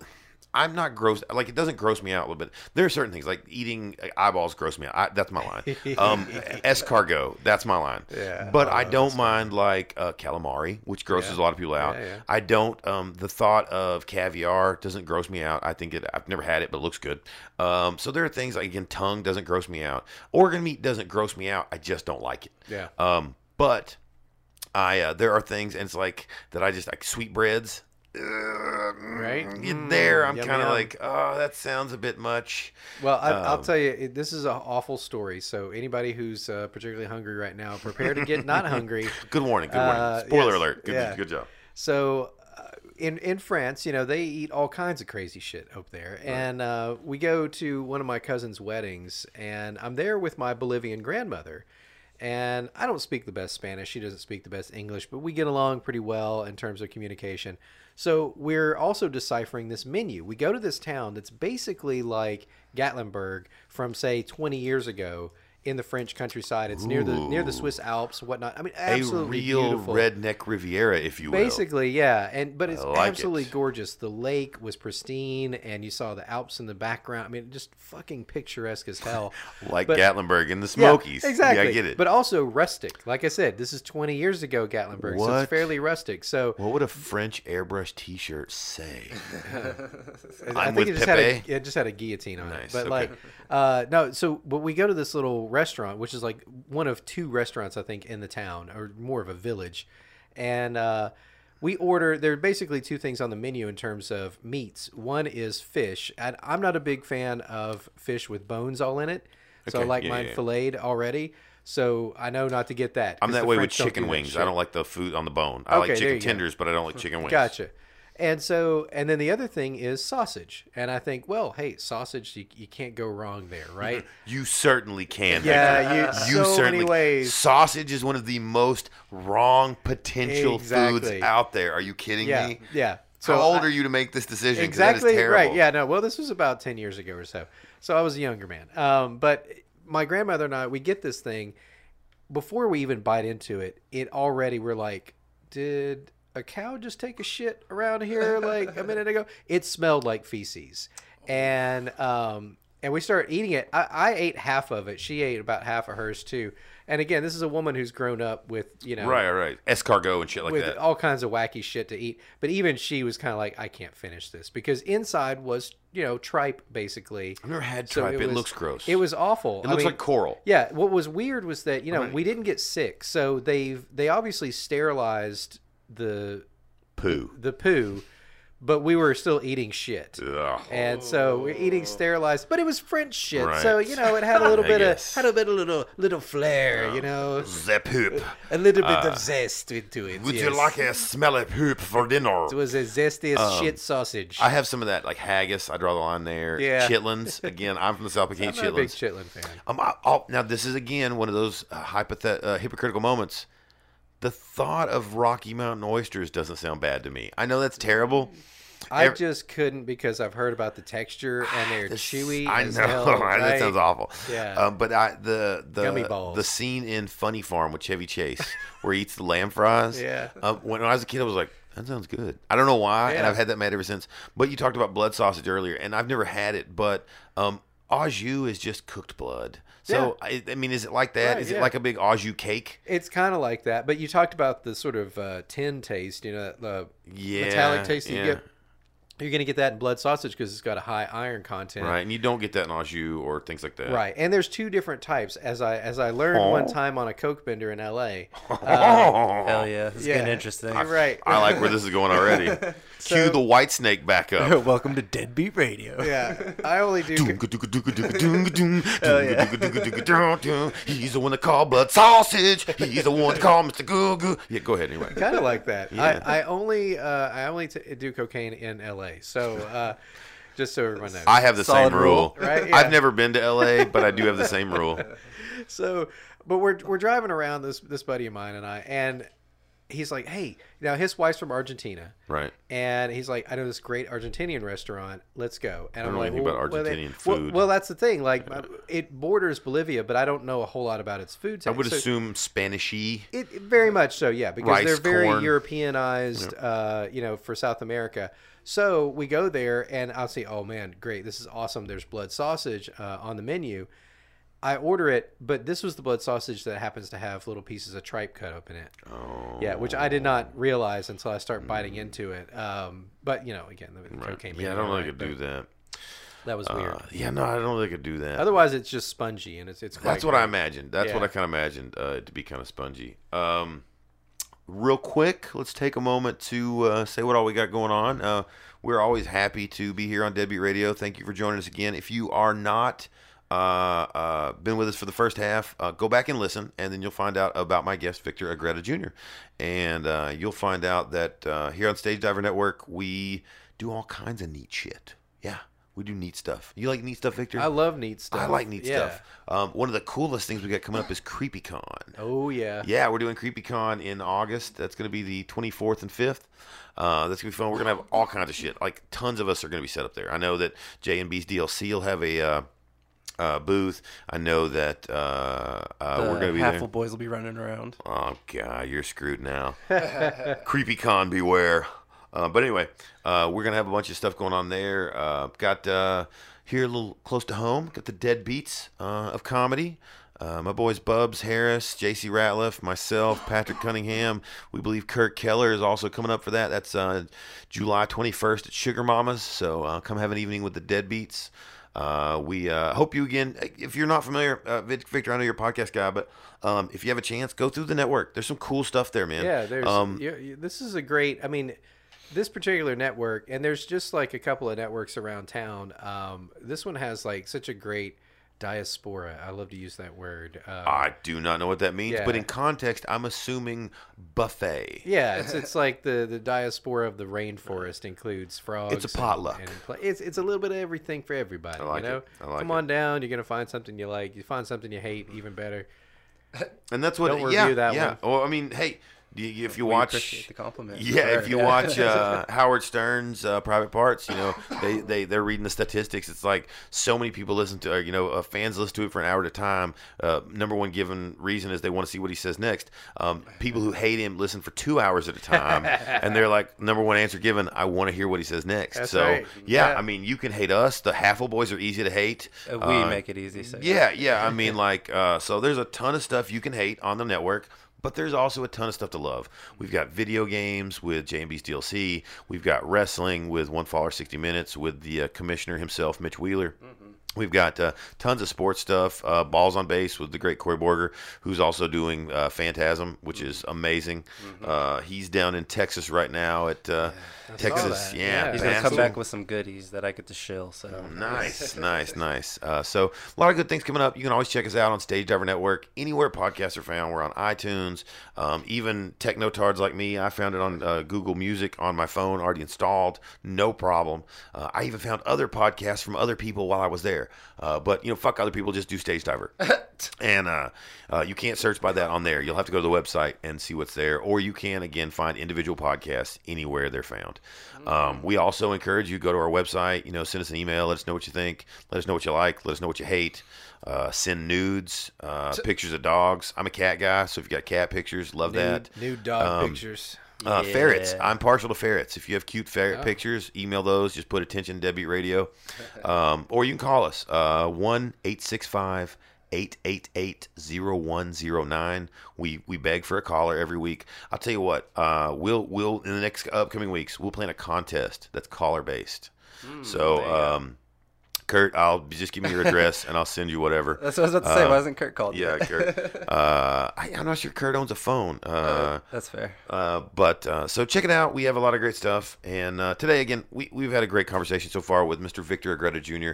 Um, I mentioned you are a real Renaissance man, and we talked about some comedy and puppet stuff. But this is something that, that I want to get into because I, I don't know anything about the side. You have a huge tech background. Yeah. When I met you, it was all bow ties and uh, sports coats, and you were doing um, is it was for Apple, well, Well, it AOL. was, it was for AOL. Okay. and we were writing about Apple. Oh, Yeah, okay, was- okay, It was that's the it unofficial Apple weblog, so it was all Apple all the time. nice. And now, so again, are you an Apple guy? We talked about Gibson Fender. Are you an Apple or are you yeah, an I'm Android? an, I'm an Apple guy. Okay. I mean, I, I I still have. When I was six years old, my dad bought an Apple II. Uh, this is 1978. Oh, going way back. Ish. And uh, I still have it. It's in my office at work. Nice. Uh, the damn still thing work? still boots up. Yep, still boots up. Here's the trick: you've got to have an old ass TV to see the video output because what they did was they they crammed it Oh, between channels. Yeah. And in the 90s, they started. This is so weird, but okay, this is how much of a tech nerd I am, right? Uh, in the 90s, they started putting in what are called auto tuners. And basically, you know, uh, old timers like us will remember TVs that had two rings. You had the Yes, channel, and then you had the fine tuning, right? So in the 90s, they started the uh, fine tuning was automated. So Right. you'd hit a channel and it would like find the strongest part, lock in, boom, you're done. Well, before that, you you had this great fine tuning thing. So that's where they jammed in the Apple II signal. So you have to have this like uh, old school television in order to even see anything. So you're goodwill bound. Yeah, basically, I've, I've got a, a big ass old ancient Nice. TV to watch my uh, Apple II programs Um, on. When I was a kid, we had the Commodore 64, and uh, that's what uh, I guess my first real introduction to not as a gaming because we had an Atari 2600 before that, and I had some friends that had the ColecoVision. Damn, that's more than I had, son. Uh, hey, at one point, this was this was big living. At one point, we had two. My brother and I each had one of Atari 20 and Commodores. Nice. So I'm sure my parents, looking back, I'm sure they probably you know pawned their car title to buy one of them. Yeah, the Commodore was. Uh. a, I mean, it wasn't super expensive, but it wasn't super cheap, and it's a real computer. Yeah. Oh, at the time, I mean, I played games that blew my mind. Yeah, that was Looking awesome. back, um, now he had his to a TV, but I got a monitor. I was looking to get a monitor, but it was the monochrome, Ah, yes. orange and black. Yep. So it was a bitch. But um, we had the floppy disks that were actually floppy for Yep. those uh, Yeah, that are yeah. old enough to remember. And my favorite form, we had some you could, cartridges. You could plug cartridges in the back of the keyboard. Yep. But my favorite, the audio cassette data file. Yeah, so that's what ours came with because they didn't have discs. And, Yeah. and again, remember, my dad bought this in a bike shop because there were no computer No, stores at the time. No. So I still have Applesoft BASIC, which is you know the old school basic programming language created by Microsoft. Copyright 1978 on a cassette. So it's got the Apple logo. But Dude, it this was probably written was by hand Microsoft. wound by Steve Jobs. Yeah, I mean, it was, it's crazy. Well, the funniest thing was that we had a uh, a demo cassette that had all these integer basic programs, Uh-huh. and one of them was a bootleg of Star Wars. Like it played the theme, Oh. and you had to use like if you used the paddles, you had to do one for X, one for Y. It was a completely unplayable. Piece of shit. Nice. But it was this awesome like Star Wars game, and again, yeah, I mean, I had just seen Star Wars in theaters as a little kid, so all of this is making this huge impression on me. So the tech thing for me was always there because my dad was kind of a gadget nerd. Nice, And nice. so I grew up with that. Yeah, I, I like I said, I I've always been the guy that enjoys technology, but I don't know shit about it. Like I have a smartphone, I can do Facebook, I can look up answers, I can watch porn, uh, and and that's about it. Or honestly, that's I can listen to podcasts, uh, and I just recently found that out. We were about three episodes in before I realized I could do that. Uh, I was going to the website and downloading it uh, f- for about the first three episodes. But see, people make the mistake and think that I can develop stuff because I know what it takes to write software. And I'm, I'm not kidding you. I still to this day get recruiters. They're like, I've got a job that they need this app made or blah, blah, blah. And I'm like, I don't do that. Do you understand that like my math skills basically barely cover the capacity to balance a checkbook. Like that's about as good as I can do. with Not every guitar player can write music. Well, you know, I mean, I you know, it's it's just right. because I understand how it works doesn't mean I can create it. Yeah. and and I, uh, I mean, Lord knows, I mean, Lord knows, I would be financially independent if I knew how to write apps. For fuck's sakes, like I have notebooks full of app ideas. When the App Mm-hmm. Store first came out for the iPhone, I was like, and even before that, I was using a BlackBerry. I was Oh, using yeah. like all this shit, and I had The all kinds of great of ideas. smartphones. Yeah, exactly.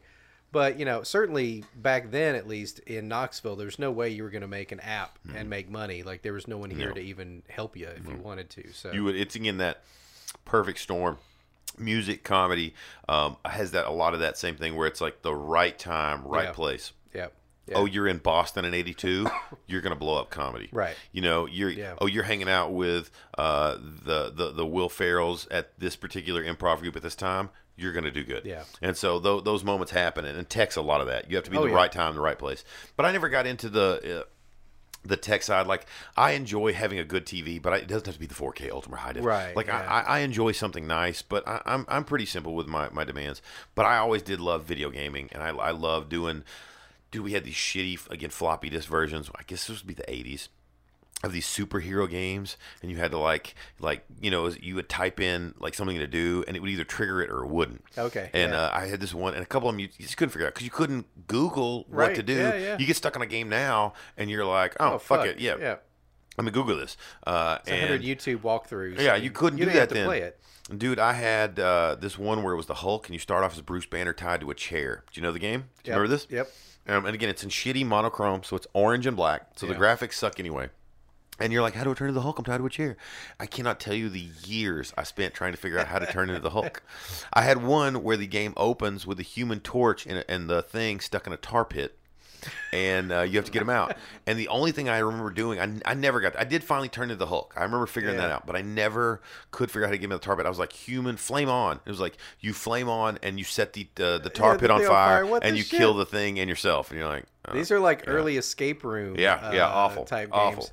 Yeah, I remember those. Um, I uh, my I think one of my favorite. Well, first of all, I had a Frogger that was almost identical to the arcade game, and Oh, I had a little joystick, Frogger, so that was amazing.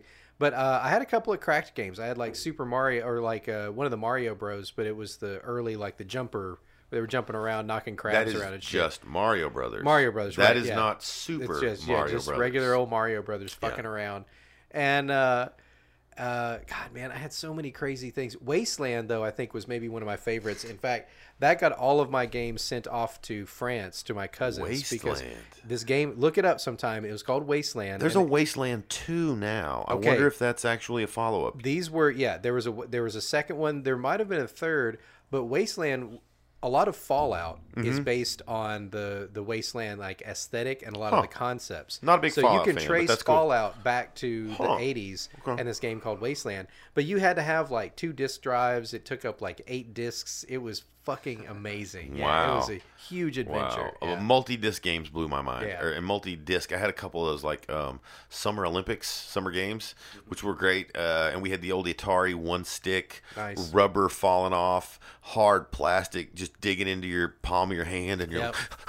Super ergonomic. Yeah. Oh yeah, terrible, terrible. Um, and so I, I went through that, but again, I was never a tech guy. I was I was always you know um, pretty low on the totem pole. I, I lo- had my Atari, loved it. Got the Nintendo, loved the Nintendo when that came out. That was mind blowing. Again, to go from Atari Twenty Six Hundred to this, Right. What the fuck? Yeah. and that carried me for a long time. And then the Sega Genesis came along, and you're like, three wow. goddamn buttons. Yeah. Oh my god. You know, I and can it see colors for the first time. and it talks when you turn it on. yeah. Sega. Just amazing. So And- you know, actually, I I have, and I still have this on floppy. But there was a game, and you could look it up because there's YouTube walkthroughs for all of this shit now. It's so Now, great. Oh my god. what I would, I may go dig out my Commodore. Man. I have not thought of this, and see if I can still find that game and figure out how to get the Human Torch and the whole uh, the you should thing absolutely. out of a tar pit. Yeah. Well, you know, there was another game, by the way, for Commodore and Apple that was the Ghostbusters game. Did you ever get to play that? I remember the one for Atari, but no, Yeah, it was awful. It was terrible. the one for Atari is awful. Yeah, they're. I think they're all awful. But that that that was like the rich. You stand at the bottom of, the building and you just point your pixeled line up. yeah. Oh, my God. Which is a reskinned version of the Spider-Man game from the same era. Yeah. Yeah. yeah. it was awful. But the worst, we owned the single worst game in video history. E.T. E.T. Yeah. Yeah. I remember firsthand being like, this sucks. Even then, I mean, you didn't get it. Now you look back and you go, oh, yeah, that sucked. I get it now. People forget that even though you know, and of course that's what spawned Nintendo's like seal of uh, quality uh, shtick that they did with all their stuff, which was not a necessarily a bad thing. But people forget there were some clunker NES games. I mean, it's just like any Oh other platform. You're gonna have some shit ones. Anything by LJN? Yeah. The, here- okay. So this is a goof, but like if you if you know the right places to look online, you can find uh, the NES. You can find NES. Uh, what do you call them? ROMs or whatever, right? Right, right. So you, you find Raspberry Pi. yeah, yeah. You can find these NES ROMs. Well, you don't have to do that. If you got a PC, you can uh, get an emulator and put it on your machine, and you can play every single NES game Right. because each game is like two kilobytes. Uh, and Oh, so, yeah, the data compared now. It's, yeah, it's- if you want a, a, a semi-fun Sunday afternoon, grab you all these NES cartridges, basically virtually, and go through and start playing some of these shit. Oh, yeah, because great. they're awful. They're like some of those knockoff uh, emulators you find in Walmart or whatever, where you're like, you know, I'm playing Snake. You know, Remember the uh, mini Nintendo from last year? oh yeah, So those were the hottest fucking thing coming and going. Again, I work in a video game store. It was ridiculous. Dude, I still I got somebody asked me about one of those today. Um, so hottest thing coming and going. We were sold out before we opened the door because we only had so many, and we had twice. We had people camping out at six in the fucking I morning. ended up getting the Japanese Famicom, S So- Super Famicom. 'cause, I got uh, one, um, and not through connections at work. Oddly enough, my father-in-law bought me one, and, and Lindsay one for Christmas. Nice. Um, I, I didn't enjoy it. I was actually kind of Yeah. I was excited to uh, show it to my kids. Uh, I thought Silas would really enjoy it. Um, he was like, "Yeah, it's cool. Yeah, cool." Um, but um, my problem was the game selection sucked. I thought. Yeah. Um, out of the thirty or whatever, there were probably three I played, and I was just like, oh, "You had Super C, but not Contra." Right. What? Yeah, You had all three Mario Brothers. Now, when the Super Nintendo came out, luckily this year, or I guess this Christmas, luckily they were far more um, uh, accessible. They were out. Yeah. Nintendo learned from their mistake. Um, and it, I, I didn't get it, but I would have wanted it. It was far bigger percentage of games I would play. Yeah. Uh, two controllers. So I just thought it was a, a far better way to go. Um, retro gaming's huge. People love that stuff Oh, right yeah. now. Um, I mean, retro gaming is, is a massive Well, and if- slice of the pie. if you want to hold on to cartridges and shit, there's a lot of good uh, emulator console type things, right? There's the there's a couple of different brands. The. Retron. We Yeah, sell the Retron. There you go. Yeah, and it's got like three slots, so you can put different shit in there. Mm-hmm. Yeah, it's the there's the Retron like the Retron that'll do one, the Retron two that'll do two Yeah, different ones, the you go. three. You you by the number on it, you could some of them even do like the Game Boy cartridges Yep. and shit. Yeah, they're Yeah. crazy. Um, and more and more of that stuff's getting remastered on modern Oh, uh, yeah. gaming stuff. Yeah, yeah.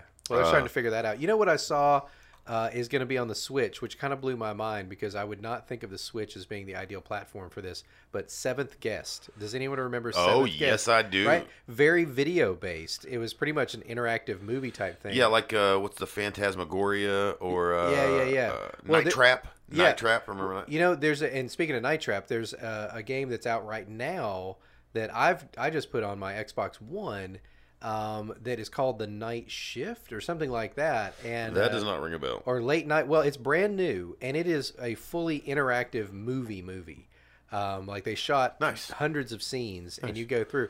So I'm going to be playing that pretty soon on my But little. yeah, I remember the seventh stream. guest. I'll uh, I'll tell a quick seventh guest story. This is funny. Oh, shit. I have a seventh guest story. Um, the seventh guest, for people that don't know, was a computer game late '90s, mid '90s, I guess, and it was again revolutionary. It was a puzzle game based game. Um, think Myst or uh, Riven or anything of that nature. So it was very puzzle based. Um, it was horror based and had some um I know there's a term for it where they actually photo where they the, there was video mo capture at the Right, time. yeah. It was the technology they would record it and put it in a game. And so big big thing for again for people that don't know, Night Trap uh, is the one of a big one that you should check out because Night Trap is one of the reasons there's the ESRB now. Hmm. Um, the reason your games have um, you know uh, E T uh, uh, M rated and so on. It Night Trap uh, was one of the ones and Mortal Kombat. Those Yeah. two games are pretty much single handedly uh, responsible for the ESRB. And uh, Night Trap was the same thing, but the seventh guest came out, and a friend of mine would literally go every day because they had it on a demo at Sears in the mall. which is stupid. It's all that's that's borderline like running porn to show the TVs. Well, again, would you would you agree? Oh, Because yeah. again, it's horror based. It's, Yeah. It should not be just out and about. Yeah. So it's uh, in in Sears in the mall. Uh, we had a computer section, and he literally would go every day to play the demo. He had a notebook where he would take notes. So imagine this mall rat nerd just showing up every day. Imagine working there, like getting Yeah. a job. People are like, all right, man. So here's what's up. Smoking rooms around back. So take your break when you can. We take lunch here. Uh, here's where the, the brooms and stuff are kept. Oh, by the way, that's Chris. He just comes every day. His mom will pick him up in about two hours. He just plays the seventh guest. Uh, if, if you ask him to step away, we can show the computer.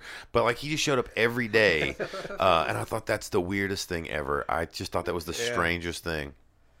Uh, but yeah, I remember the seventh guest. It was a it was a big thing back then, um, and I I really like the movies style games we've gone to now. You Yeah. know, I, I think now that what technology technology can do is amazing. Um, I got the PSVR a while back. I, know, I don't I don't mean to turn it into J and B's DLC, but we're talking tech, you know. And Yeah. but yeah, I got the PlayStation VR. Um, really cool. Uh, I got uh, just really lucky and got given one, and I was like, uh, yeah, yeah, Yeah, yeah. Uh, uh, uh, somebody I know had had got a free one and was like, hey man, I've already got one. Do you want it? Uh, yeah. Yeah, I do. and uh, the first thing I did, um, they put out a little um, a sampler called PlayStation Worlds, and it's basically Wii Sports uh, for the for the VR. It's hey, here's a little collection of decent games to show you what this can do.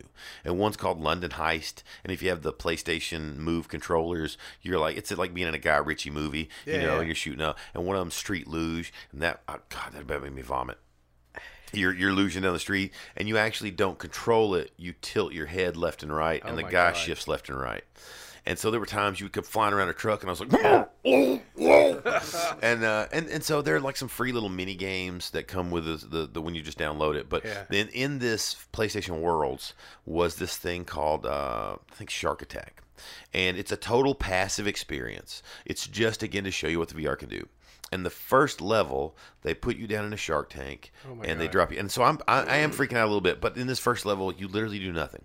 You don't have a controller in your hand because you don't need it. But you can look completely. You can turn 360 degrees, and it looks 360 degrees. You look down. There's a shark tank, under, and fish are swimming by, and turtles. And I swear to God, you'll, especially if you're high, you'll reach out and grab one, and you're like, "What?" Because again, you don't have a control in your hand. Yeah, you're just yeah. sitting there, and um, the second level of it is a little more of a pa- of, of a uh, I guess a, a, a active experience. You don't have the controller, but there's uh, stuff in your headphones, or if you don't have it, like that's the best if you have headphones. Oh, yeah, because you're totally locked away, right? and the first time I did did the um, the, the first board, I was home alone. Nobody was there. I late and I got my headphones on. I can't see anything. And again, I'm jumpy. Victor and I were out back for uh, you know our break, and a cat ran by, and I about peed myself. so I'm as jumpy as a 13 year old girl on a hit of acid. Um, anyway, and um, so I'm there at home late night. I've got the headphones on. I got the VR on, and it's total horse blinders. You can't see anything. Yeah. Oh, yeah. And so, and the first time they drop you down, and I wish people could have saw me. I was just like, oh, again, like a 13 year old girl Yeah. on her first hit of acid. I'm reaching out for turtles, and I was, and I'm, I'm a little terrified at any moment somebody's gonna come up and go, Yeah. hey, and I'm just gonna like pee myself. so, but I didn't do the second board till the next day. I get my headphones on, and the second board they take you down, and in your ear you hear like, all right, look, be on the lookout for the salvage, and we know the ship crashed around here, and so you're getting at least a little story. Yeah. And uh, every now and then you'll hear a and it'll rock, and they're like, oh, there's some seismic activity coming down there. So and so it's really um engulfing. It's very uh, escapism. You, Yeah, you get lost in it very easily. And then all of a sudden, they were like, "We're getting some movement down there. Maybe the volcanic activity." And at about s- about three o'clock, off to the the side, you see the shadow moving, and you see the fin, and the gray skin comes in, and it's just this great white shark, and it circles you, and I squeal. Now, when you turn 360 degrees on the VR headset, you see 360 mm-hmm. degrees. But the TV only show the TV stops at about 45 degrees. So they're still looking at 11 o'clock while I'm looking at 6 o'clock. They see the shark. They know where it is.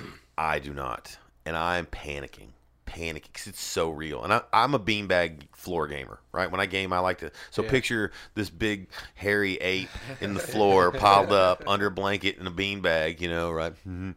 And I've got this, you know, giant headset on and the shark charges about the time I turn back around. So I turn face to face. Boom! He grabs the shark tank and he shakes the shit out of him. And I screamed and I was like, and I can vaguely hear the laughter of the uh, uh, uh, over the headphones of my wife there. And so then it disappears and it's gone. But it's ripped the front off the shark cage, and it looks like you're just about to fall out into nowhere. It, it you're, it's a roller coaster, like heart palpitations. And so I'm panicking, and then it comes back and it gets in the cage, and it's just like blah, blah, blah, blah, horror movie. Like you're just waiting on Samuel L. Jackson to say something and just get disappear. And dude, I'm Here's kicking. Johnny. I'm kicking this stupid thing because it, it is so real. I'm kicking this stupid thing and I'm crawling backwards up on the couch and I'm just screaming and I hear laughter intensify. My whole family, we live with my parents. Everybody in the entire goddamn house has come to see what the attention is. And when it's all done, they start pulling you up and they're like, we're, we're getting you out of there, we're getting you out of there. And I'm panicking and the fucking shark charges one more time. There's one more rock from the volcano. A rock hits him and he swims away. They pull you up. I grab the headphones. I throw the whole VR off, and I was like,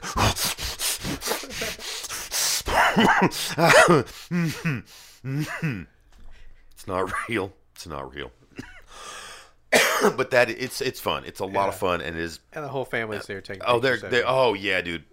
We have been saving. We got um, until dawn, Rush of Blood, which, if you're not familiar, is a VR Scooby Doo amusement park ride. If yeah. Rob Zombie directed it, it's basically Captain Spaulding's uh, wild, you know, tour, uh, the VR game. And we're saving that for me to play that so we can record that uh, because uh, you want viral gold. Yeah. Trust me, baby. I'm getting picked up by every video game uh, podcast out there. It will be on. It'll be on Web Soup. I promise you. I promise you. Uh, but they're fun. Have you got to play with any of the VR stuff before? Uh, a little bit, yeah. We, in fact, my big gaming PC that I use for Angry Dad Gamer is now with my son uh, because he's doing VR stuff. So he's got the Rick and Morty game. He's got. Oh, uh, I, I pre-ordered that, but haven't picked it up yet. yeah, it's really good. Uh, It's basically Job Simulator. uh, yeah. Skinned as Rick and Morty, right? Exactly, yeah. But there's some neat little uh, like you know lore and uh, and it's canon too. Apparently, Nice. So guys. I'm gonna I'm gonna pitch this right here. So it's on record. Terry, we have that. We're rolling. We're, we're rolling Yeah, yeah, tape. yeah, All right, we're we're rolling. we got it. I want this on tape right now. Uh, uh, May 5th, Cinco de Mayo, 2018. So if this idea gets ripped off, you guys remember we're suing the fuck. Stage divers going global, right? when this idea gets picked up. Um, now I've said it a few times at work before, but I work in a pretty rural community. I think we're safe, right? I think there are more uh, uh, teeth uh, per webcam ratio where I work, so I don't I don't think it's going to be a big deal. I don't think anybody's stealing it. But from here on out, this is my idea, and I think it's great. If I had any idea, I have any way to do this, I'm gonna do this. Take Portal and reskin it as Rick and Morty with Morty as Chell and Rick as GLaDOS.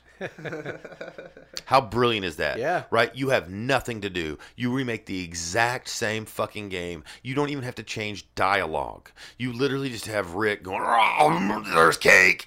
And you have Morty going, oh, no, GLaDOS. You just do that verbatim and you put that, that I guarantee you, huge seller. I, we could be billionaires. if so- only we controlled the Rick and Morty I know, intellectual I, property. I know, or knew how to skin video games. That's probably easy though. Technology, like that's we, we, we can just do it in video. We'll, we'll just, we'll just make go. a video. We'll, we'll, we'll do one over that. Fuck it. that's great. That's great. Uh, yeah, you know, we were talking about it earlier. I, I, I caught on to Rick and Morty late, but uh, uh, I, I the, the fan base is so toxic.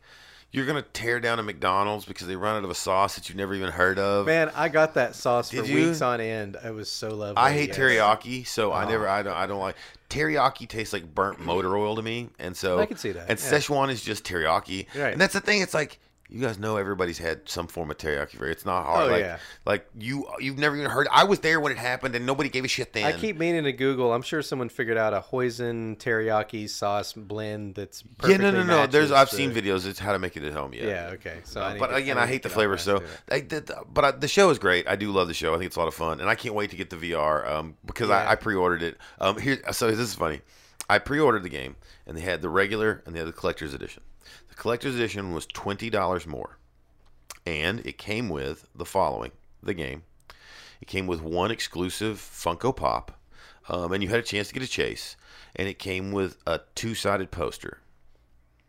So no, again, I, I'm not mathematically, you know, great that often, but so for twenty dollars, I get a ten dollar toy and a poster you would have given me anyway. Right. Like, um, I don't know if, but I did it anyway. I bought it anyway, and uh, the reason I bought it was the one of the the one side of the poster is a Last of Us spoof with Rick and Morty instead of Joel and Ellie, and I, I I literally so I paid twenty dollars just for that basically. That's awesome. Uh, everything else was just a freebie.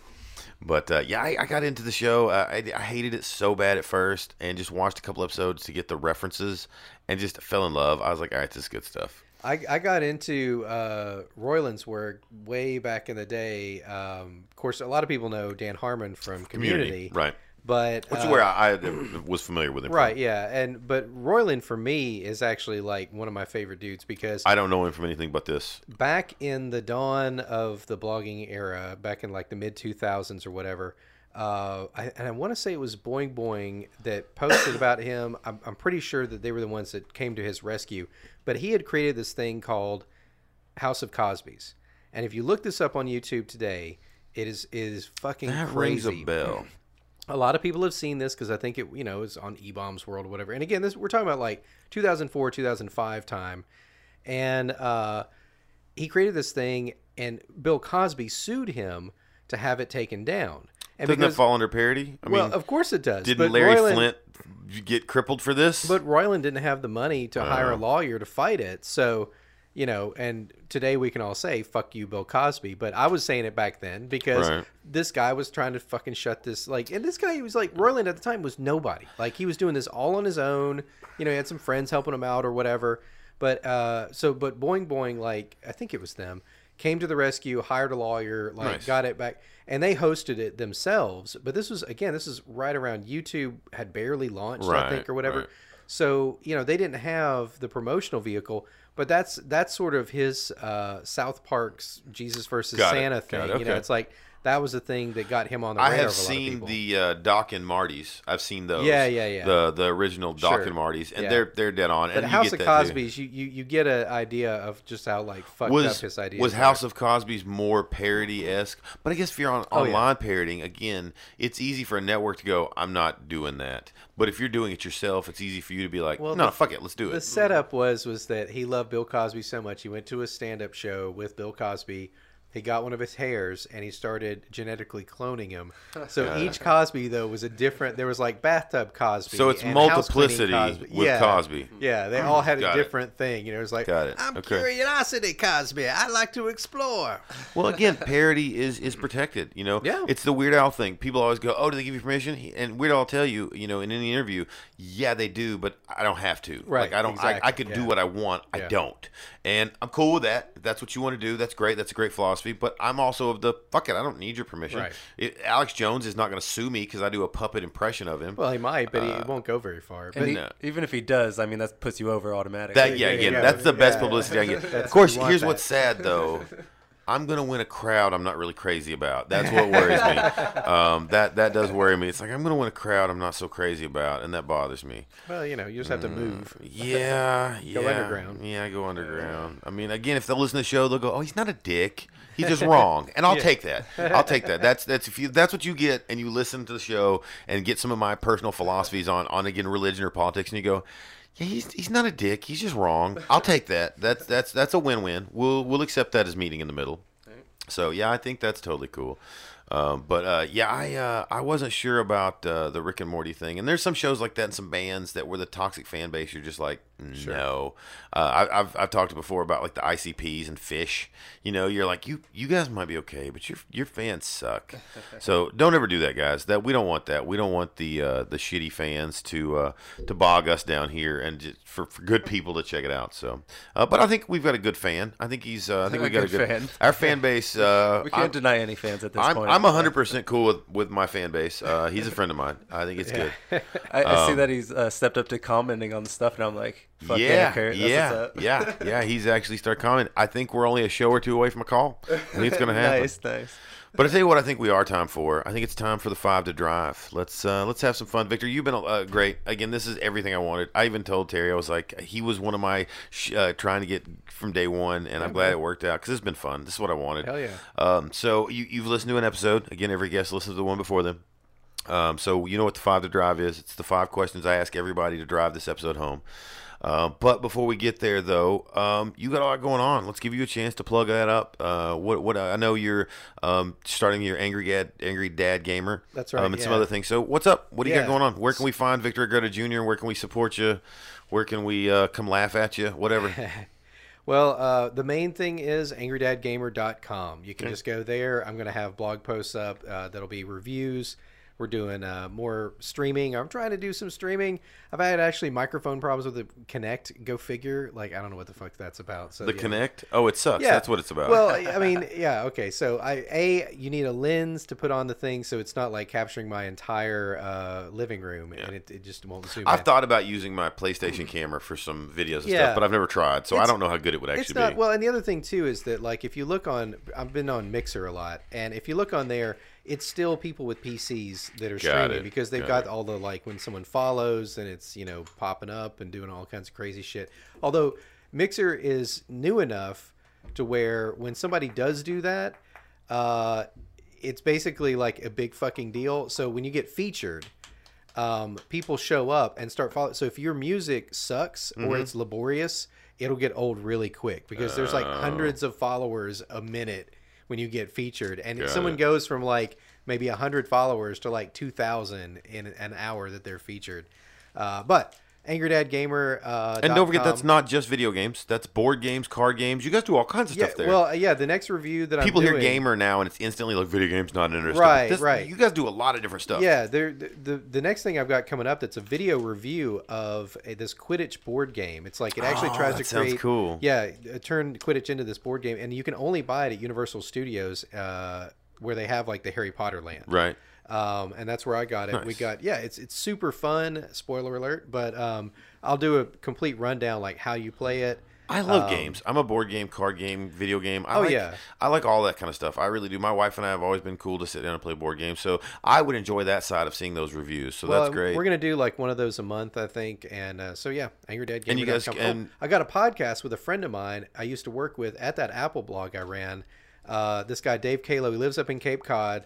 Super cool guy. He actually used to do a podcast with a guy named Aaron Mahnke who does lore, which has become this big fucking deal. Like they've got a Amazon Lore. Amazon Prime as a TV show. Oh, I on do know lore. what you're talking about. Yeah, Yeah, yeah, yeah. yeah. That's, that's, that was really cool. I watched it like a few Not weeks familiar. ago. Yeah, it's it's a super great show and a great podcast too for people who like spooky stuff. I It's do. Excellent. Yeah. I do. And uh, so anyway, but uh, Is that up yet, or something that is coming?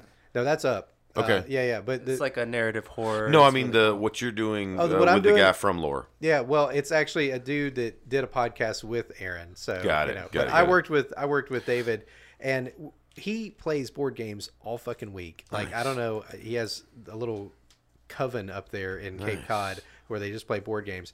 So every couple of weeks, we're gonna ask, "Hey, Dave, what have you been playing the past couple of weeks?" Oh, cool. And he's gonna talk about that because again, you know, uh, Dave was one of our top guys at Tuaw, the unofficial Apple weblog, and he used to do all to kinds of reviews. acronym? Yeah, that well, we had tuaw.com. So our website was worth like millions apparently just because we were one of the few four-letter domains that like existed. Um, yeah, I mean there's only so many, you know, Oh. True. permutations and who the hell's going to use tuaw? I guess With radio, you have to be so far away, right? Like you can have a WDVX here, but you can have like a WDVX in like California. I, I believe so. Yeah. Well, now in California, it would start with K, and that's the other thing too. Is that yeah, they've they've got the like so right, I remember KCRW, that. Yeah, yeah, yeah, yeah. So the, the last three can be the same. It's the front one that designates. So Right. right. So, but they would be the same kind of way with web stuff. See, I don't understand. I knew radio side of Yeah, that, but I didn't know the. And you can look if you look up uh, Angry Dad Gamer on YouTube. Just put no spaces in between any of the letters, and you can find All it. But- spelled correctly, no Yeah, funky like web star. yeah, like, yeah, yeah. No, nothing Okay. like that. But I think they took away like I had Angry Dad slash Angry Dad Gamer, and they took it away for some reason. Anyway, Hmm. who gives a shit? Um, fuck them all. Uh, but I actually have a bunch of Now crazy. we know why he's the angry. Exactly. Oh well, I, I haven't. I have yet to get super angry on any of my shows yet, but I will. Trust me. I Uh, got it confused when I first saw you posting it. I got it confused with the angry gamer nerd. Right. Uh, have you Yeah, had that problem before? Yeah. Yeah. So he's funny too, but he uh, you know, this different It's a little different right? Exactly. Uh, I like his actual serious stuff better. I like his like when he's just doing like movie reviews and stuff. That's much better. But no, it's not the same. It is angry, Angry Dad dad gamer. So go Yeah. check that out as well. Um, what else? I know we can catch you on uh, WUOT uh, in the morning. Yeah, you can catch me on there. I uh, I'm, I run the morning game. Spoon feeding the Friday. snowflakes? Yeah, Yeah, exactly. Yeah, you know. so, it's for people who don't have smartphones and want to know the time and the weather and the traffic and all. I that good being being an hour away, I have trouble picking it up. But when I do catch it anytime, Yeah. sometimes on my way to work, um, since I work uh, closer to Knoxville than home, I do catch it from time to time. I, I so- got a funny snowflake story for you, actually. Oh, I, love, I, I do hate the word it. It and cuck uh, get on my nerves so bad now. Again, it's like shut up. Like, look, once upon a time that was a good thing. You, you dumbass. You I'm just- ruined it for us. Those I'm were just- both good when we were just. Damn it. Well, at least with cuck, people are learning new fetish things. Yeah, you know, It's like, that's another one. It's like you know, guys don't even know what that means. uh, Like what they do now, and you know, no, but they're using It's it progress. wrong. You're like, you're totally, that's not right. Oh, that's You're not using it right, right. At least with Snowflake, you're getting it correct. With Cuck, you're not, that's not even close. Yeah, I found out there was a truck driver uh, that listens to me, um, and he does like long haul trucking or whatever, right? Mm-hmm. And he friended me on Facebook, which I'm, I'm, you know, since I, I was a comedian for a while, I, I'm a friend, I'm a Facebook. Yeah, we get weird people. Yeah, I'm a people from shows. Right. You get just, and you're just like, like, oh, you and then you have to think back. You go, uh, oh yeah, Right. You, mhm, outside smoking. You came, So- got it.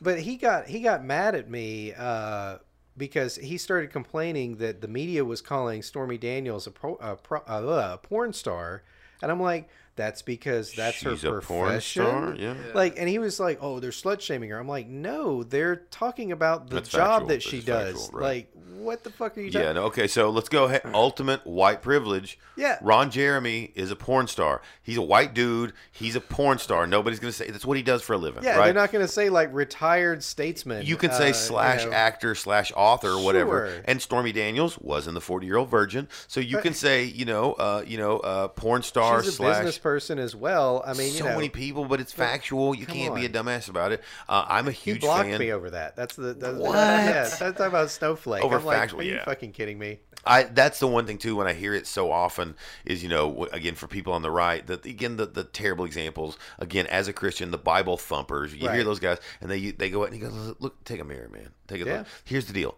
And this is this is honest to we with comedy and I believe this 100 percent. I, I do my best to do it on stage. I do it my best to do it in real life and I do it my best to do it here. I go with a South Park philosophy. It's all on the table or none of it's on the table. If we we are all equal in this world. You want equality? You know what equality means? You get made fun of too. I get made fun of sometimes. You get made fun of. I'm the butt. You're the butt. We take our turn, and you know what? We have all equal access to everything. You want equal job, equal access to jobs, equal access to money. You want equal access to college. Well, guess what? You get equal access to comedy. You take the shit. If somebody and the one that pissed me off, South Park actually, is Chef. When Isaac Hayes quit over Oh, making yeah. fun of Scientology, I I'm not even a huge What South Park hell? fan, but it's like you hypocritical son of a bitch. Right. You spent X amount of seasons milking this cash cow, saying anything about everybody, but when it came your turn, you couldn't take Exactly. it. You're a bitch. Yeah.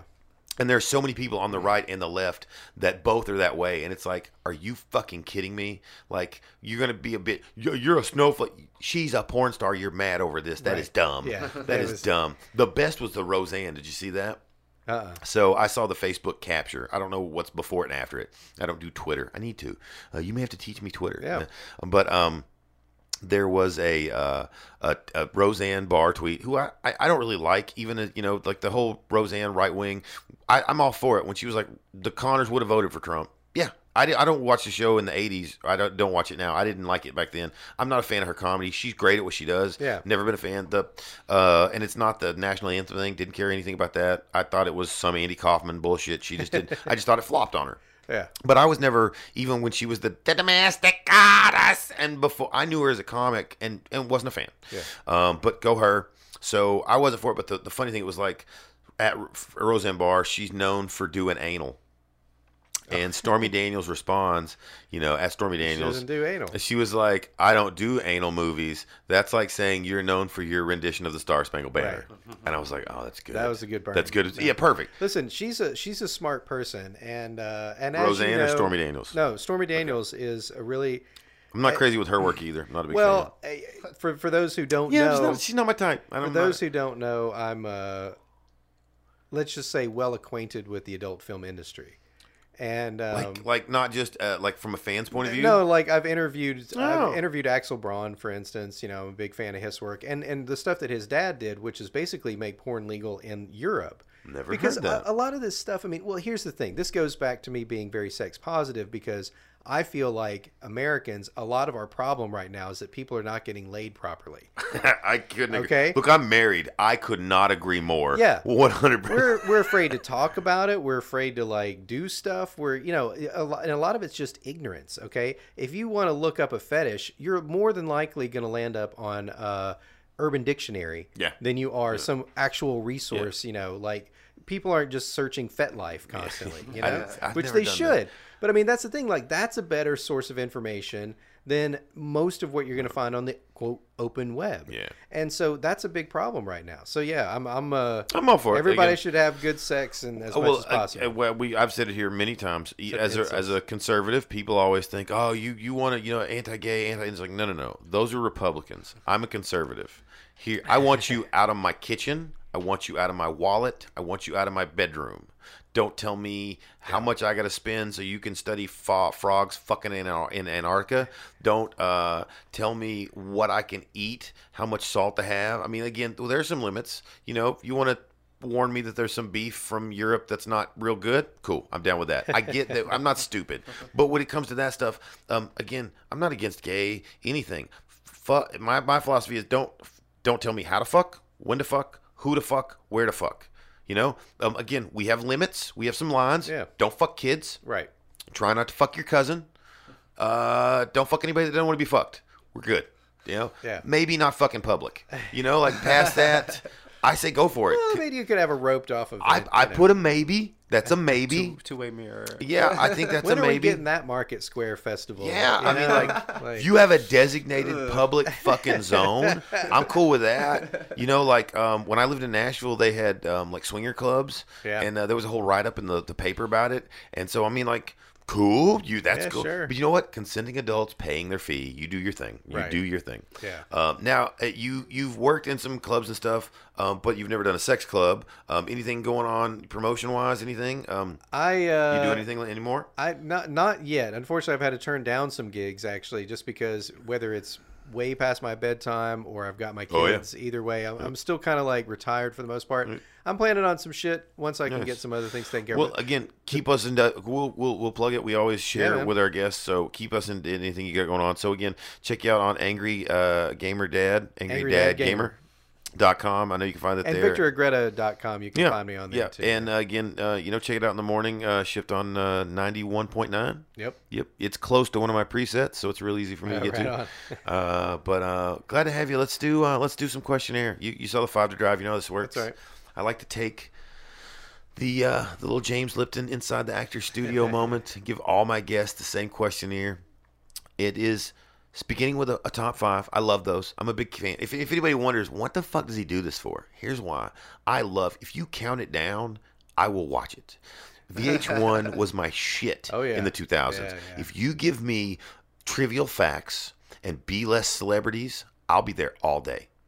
I love these top five, top ten Watch Mojo videos. That's what Oh, I do for my lunch break. Yeah, yeah. yeah, so at work, I take my lunch break and I got my little phone propped up and I watch the shit out of this. I love it. Um, so I, I enjoy that. I enjoy finding lists, hearing lists, and that's why I want to start with a top five that I cater to every person.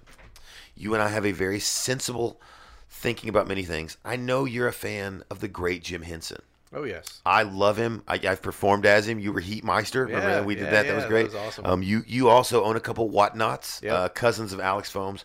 I want your top five favorite Muppets. Oh, top five favorite Muppets. Oh yeah. No particular order. Just you know, your if you your desert island Muppets. Yeah, yeah, yeah. If you were stranded on a desert island with five Muppets, what Muppets Yeah. would they be? Well, this is this is fairly easy, of course, because I'm well steeped in Muppet lore. I knew you Uh, were. Yeah, I mean, I I remember, I know I saw the Muppet movie, the original one, in the theater, but I also had the little storybook that had like photographs from it and everything. Oh, so yeah. Oh, yeah. I know that shit backward and forward. I remember having to wait for Sanford and Son to go off so that I could watch the Muppet Show. Nice. That's what Yes. came on after Yeah, Sanford yeah, and yeah, Son. Yeah, that's right. And Oh, so man. I set through a ton of "It's a big Elizabeth" just to wait no for fucking idea what was happening. Yep. I remember the fucking when Fraggle Rock came on HBO and we had HBO, blew my mind. So uh, again, I'm I'm a Muppet fan. I knew you were, so this was juicy for me. All so right. again, and again, Sesame Street, Fraggle Rock, whatever they all count. Yeah. Okay. Well, I and I see. I didn't have HBO, so I almost never got to see Fraggle Rock. Uh, but I will say the number one has always been for me, uh, Gonzo. Like, Excellent choice. I, I Gonzo and I share a sacred bond uh, for absolute A classic. and uh, Brilliant. You know, but on there's also on Sesame Street. I grew up watching Sesame Street. I was a TV kid. Like, Yeah, oh, yeah, oh, both yeah. my parents were in grad school when I was little.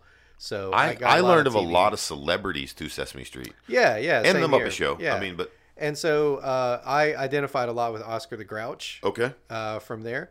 And then uh, I gotta have a shout out to my man who uh, shit I'm gonna forget his full official name, but uh, maybe you can help me with this. He was the bomber, Harry, uh, Crazy Oh, Harry, Crazy Harry. Crazy Harry. Crazy Harry was great. That was good. Good one. Good one. Excellent choice. Probably would be an honorary mention on my list. That was good. Well, mostly because Right, so- people forget that a terrorist was part of Yeah. the Muppet stable. I Yeah, mean, we had yeah. a legitimate. Like, and I, I would say now, honestly, if you try to do Crazy Harry now, he's established. That's different. But I would say if you pulled him out, people would swear you're like, oh look, he's dark skinned. It's an Arab. Right. Like he, he would be controversial today.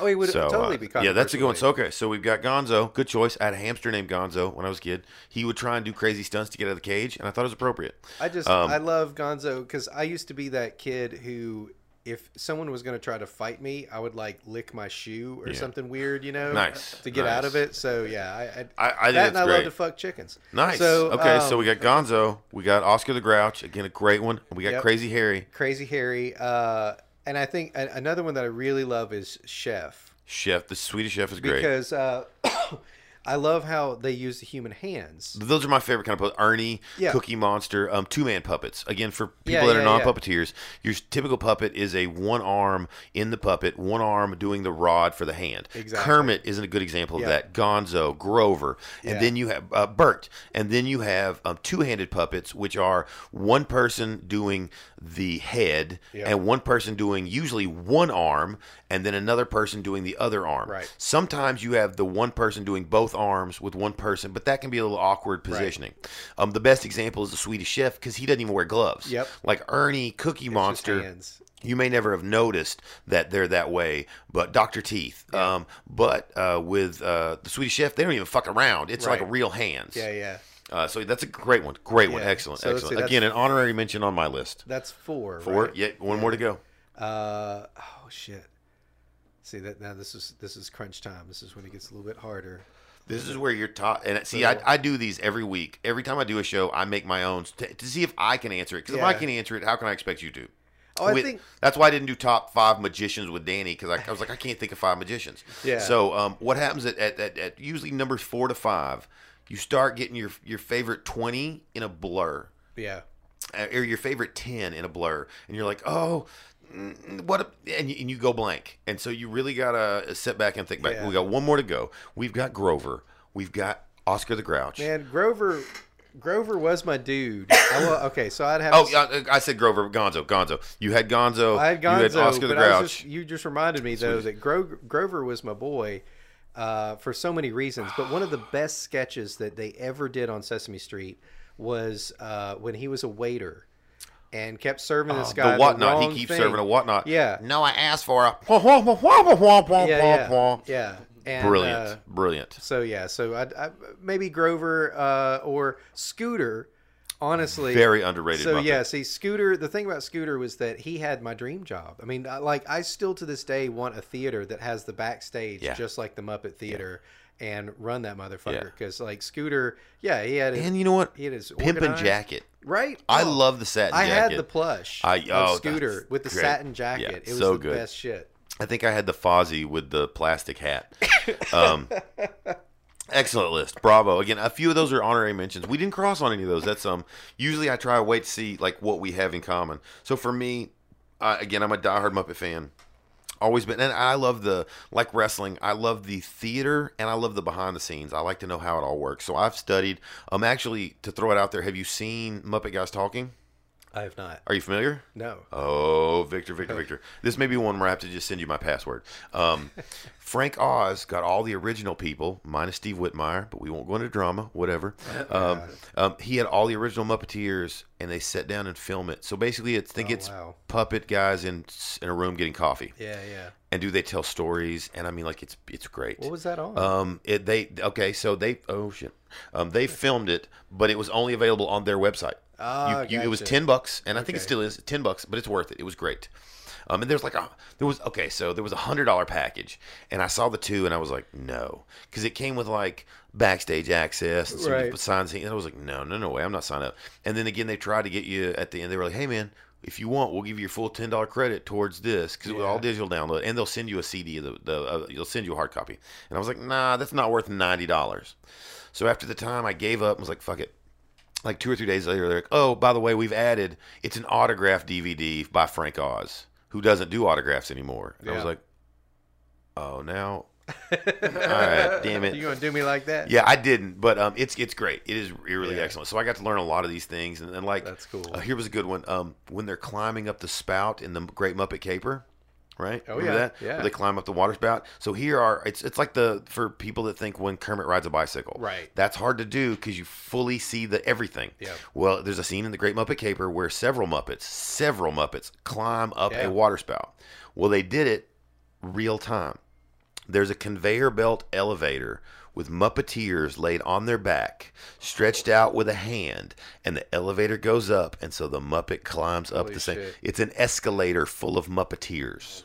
Wow. Yeah, and the cool thing is, as they're telling stories, you're getting these sketches. Uh, to the side, they're showing the clip and they're Yeah, showing the sketch yeah. out from the side. So, from a technical standpoint, even if you're not a Muppet fan, Terry, from a film, it's it's still a neat. Um, Kermit on the log in the beginning of the uh, Muppet movie. Jim is basically in a trash can, airtight underneath him, in a real uh, like a, a pool on set. That is. he's so sitting. Crazy. They they show the sketch, and he's cramped up. They said he was in there so long at certain times, he had to actually have people pick him up. His legs had went completely numb. yeah. So I love that stuff. So here, here we go. This is mine. Zoot. Number a lot of mine are the Electric Mayhem actually. Yeah. Um, Zoot. Uh, I learned. I started band in fifth grade playing saxophone because I wanted to be Zoot. Oh, so Zoot awesome. was a Yeah. big influence on I my life. Zoot. So Zoot, Doctor Teeth. Yes. Again, a two-hander. Yeah. I loved. I just. I love the cheese ballness of it. Yeah. It's got the rockets in the pockets. I love the Doctor John. You Yeah. know. So that's a big one for me. Um, I. I'm not of the original core. I'm a Fozzie guy. Fozzie's Yeah. my guy. I, I. That's that's like you know of the original. Yeah, yeah. Uh, Fozzie's my guy. I love the. I think he's one of the biggest influences as a comedian. You know. So um, uh, uh, that's that's that's a huge one for me. Um, I got an oddball here. Um, Robin, Kermit's nephew. Oh yeah. Okay. Um, Robin sings uh, shit. halfway down the stairs. Right. I don't know if Uh-huh, you're familiar with the song. That's the lullaby I sung my kids when they were little. And so Robin doesn't mean much to me as a kid, you know, in the kid Yeah, way, yeah.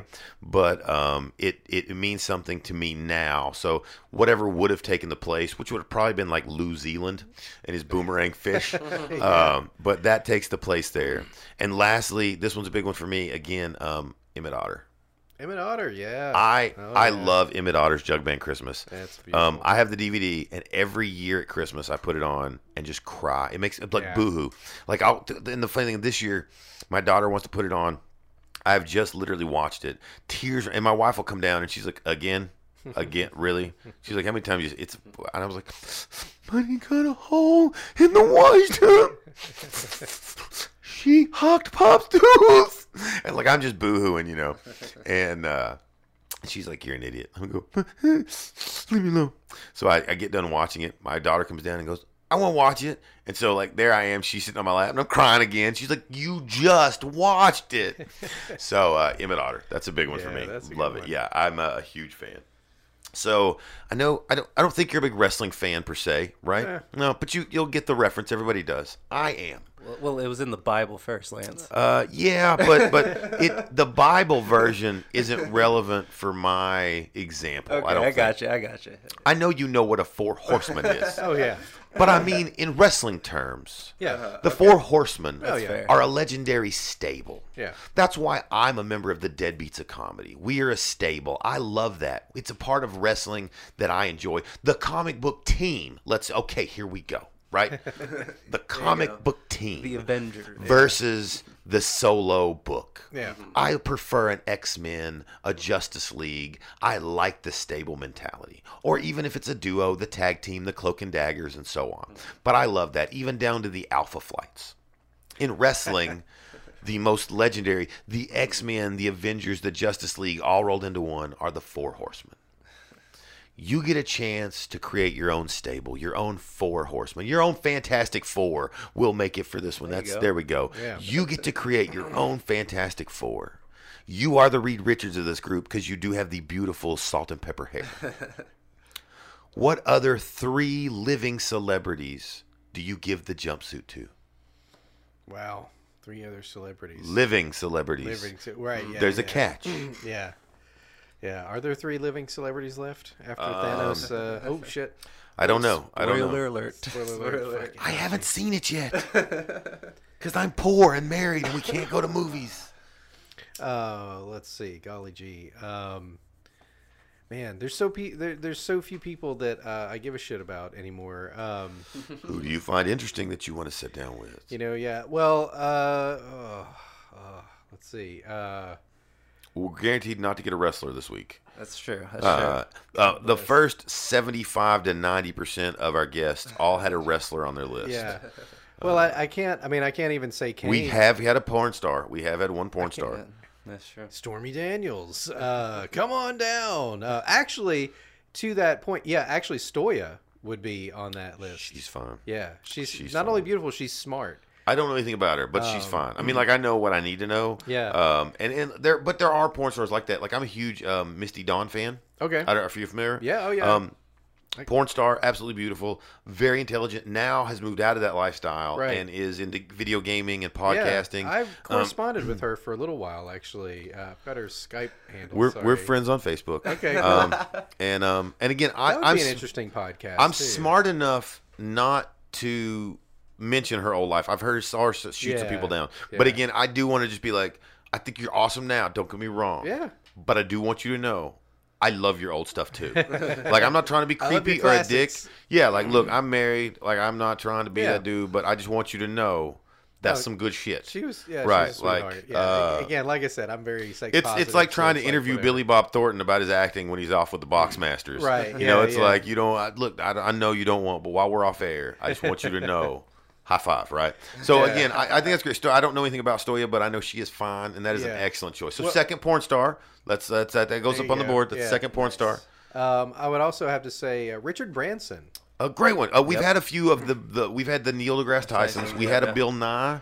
So we've had some in that ballpark. So that's Yeah. great. Obama. Uh, we had an Obama, so that's good. Uh, Tyson was in the, the running, but I, then I started thinking about the fact We have that not had any repeats as of yet. well, that's good. Solid point. We're, we again, you don't have to pick Obama, but that makes up a point. Nobody has, st- nobody's picked anybody. I'm not that's picking that's good. Um, I wouldn't, I wouldn't kick Obama out. He would definitely be in my Sure, alternatives. yeah, I, yeah, again, yeah. again, not a fan politically. I like the dude. right. Yeah. Yeah. so exactly. Uh, let's see. Um, Colonel Sanders. No, wait, he's not alive. Uh, nope. Now you could pick Gaffigan, Reba McEntire, I was about or to say uh, Norm. Reba, Norm Macdonald. you could pick any of those. Reba McEntire. Uh, although, funny story about That'd be uh, two fine bitches at the table, right. I mean, like Right? Reba may be a hundred fine, smart bitches. Yeah, yeah, and talented at what they do. I'm a For fan of Reba's acting. The show was great. Her Right? music's great, Yeah. and she is fine, even at what like 90. Yeah, she is gorgeous. I mean uh, that's what the you know she did the KFC thing, and I was like, "Good lord, girl, you're looking fantastic. You're not eating a KFC chicken all day. I can tell you that much." She's the Uh, country music Elvira. She yes, she is. It's like, whoa, whoa, whoa, whoa. You look better now than you did when I was nine. right. I look like a bag of mashed up assholes in the time I've been since nine. Look, man, I didn't expect much, but I've seen old celebrities. What happened to you?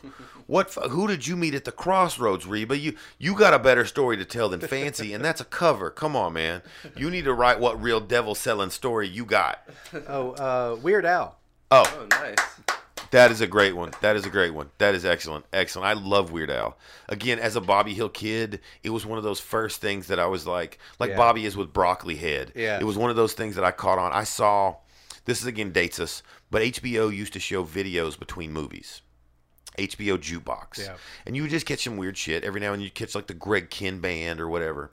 but uh, I remember um, came on, and it was "I Love Rocky Road." I'd never heard Weird Al before Yeah. And I love the song anyway. And so all of a sudden I hear this accordion, and dude, this fucking dweeb supreme steps on these pink lollipop Converse, this weird stripy pants, this Hawaiian print shirt, the leather jacket, the Jufro, the mathematician mustache, and the accordion. And he comes in going, I love Rocky Road. And I'm crying. Dude, as a kid, Yeah. this is the funniest fucking thing I've ever seen. And I had, and again, this was before he really blew up. I mean, I had everything. You know, Dare to Be Stupid was brilliant. Um, Fat was, or even worse, was was brilliant. Yeah. Um, you know, and stuff before that, I lost on Jeopardy. And then you even go back to like when he's doing another one, or, or another one gets the bus. Uh, uh, shit. Another one rides the bus. Another one rides the bus. Yeah. Uh, brilliant, absolutely Yeah, brilliant. So Weird Al's a great choice. shit, yeah. and he's talk about brilliant. I think you've got the smartest table of everybody. so no, let's go back. So I, Dude, one dude said Neil deGrasse Tyson and Obama. yeah, but, but, but no, no. no. So So, so, Stoya, Stoya. Uh, you got uh, not DeGrasse Tyson. We said he was close to that, but uh, uh, shit. Uh, Branson, uh, Richard Oh, Branson. Richard Branson. and you've got Weird Al. I think you may have the smartest trio. Solid. Yeah. I don't know the Stoya, so I'll take your word. But if you can compare it to the Misty Dawn, I will give you that. So I think you've got the smartest panel. So yeah, uh, that's Re- great. Reba McEntire, and then uh, so now we need number five. No, no, you only got three for these. These are your four horsemen. You're number one, so you Oh, only four. need three. Yeah, yeah, yeah. So it's Okay. Weird Al Yeah. again, Richard Branson, and Stoya. So you know you only got Yeah. three here. So that's great. Perfect, I think you have the smartest. Uh, mine was Tom Waits, Yes. Stone Cold, Yes. and Alex Jones. Um, so that's a dinner I want to attend. I really do. I really, really do. A lot of yelling. Well, um, and a lot of a lot of gruff voices. It'll sound like a lot of. And what's funny is I do impressions of all four of us. So with a puppet, I think I can make this happen. I think this may actually be uh, the first one to come to life. So um, that's good. That's I think you've got a great list. I, I would I would happily uh, a substitute with that. That is a good one. That's a good one. So here's something. Again, I know you're like me, like a lot of weird shit. But um, what's your guilty pleasure?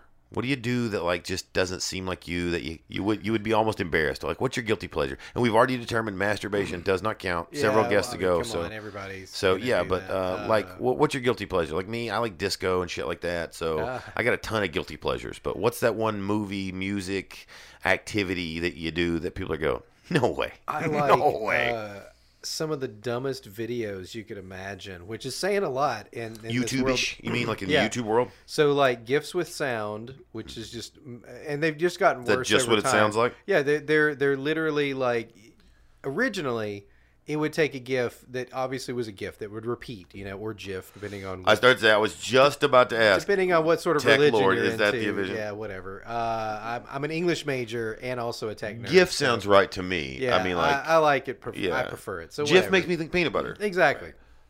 So, uh, but and and then they would put like a, a cool sound to it. It might be like a, uh, you know, uh, Not the clip from the video, though, right? no, no, no, no. It would it would be something that would make it funnier. You Got know? it, got like it, got it, got the, There's a gif of uh, Gandalf like nodding his head. Uh-huh. We like. Dun, I love similar to bad lip reading. Yeah, yeah. I love like bad that, lip. right. Uh, So, fucking the Star love- Wars bad lip readings are great. I love that, and I love GTA Five fails. And Oh, like, yeah. wins, stupid Oh, yeah. videos like that. Now I like that kind of shit, uh, especially because I started playing GTA Online uh, a while back, and um, I saw a lot of that shit. I was I was part of a lot of that shit. There's a lot Um, of wacky crap that happens in some oh of my these God. games, and it's hilarious, dude it uh, this was just funny I, I, i'm still uh, not used to the online gaming i, I bought the headset i have the, the membership I, I don't use it. I get it the free games and the discounts in the store. My son plays Minecraft with this little girlfriend of his, and he plays some, you know, Destiny and shit. Yeah. So I, I've never done it. I decided to play some GTA 5. So I start with GTA 5 online. Now, shit. again, I sell video games for a living, so I'm fairly sure this was a terrible place to start. Yes. This was literally like trying to, to bench press 500 pounds Yes. right away. Yeah. Um, and I learned that quickly. I know none As of the you lingo. blew out your asshole. I know none of the lingo, none of the uh, honor amongst thieves, which there is none. Yeah. Um, I don't know really how to play the game. I've loved the game, but I was doing these solo missions for a long time because you can do it, Yeah. but you can't do some of the missions. Right. And so I was like, I'm gonna have to get out there. I, I this is gonna sound awful, but I, I, I felt like, I, I- again, fuck it, I don't care. I felt like like an autistic kid at a public pool, but like what you need's in the middle of the pool. Yeah. I'm gonna have to, but I don't want to. I feel you. I see other people doing this. I especially know it can happen. with other humans. And like, yeah, you're I like, can do uh, this.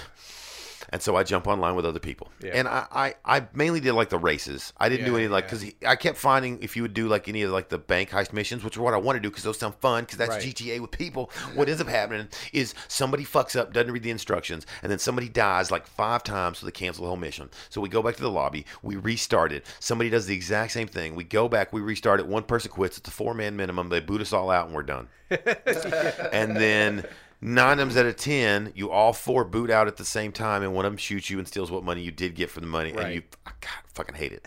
What I have learned to like are the races, Yeah. and the little mini shooting missions that I can pick through my phone without having to actually load from anybody. I can go to my house where I'm safe, and I fucking load up, and I go do some of the like the mini like shooting Yeah. battle royals and, and races, and I like Oh, yeah. that. I love the races. And uh, I do get real sick of there's every this is what I found. Every lobby has the same five people.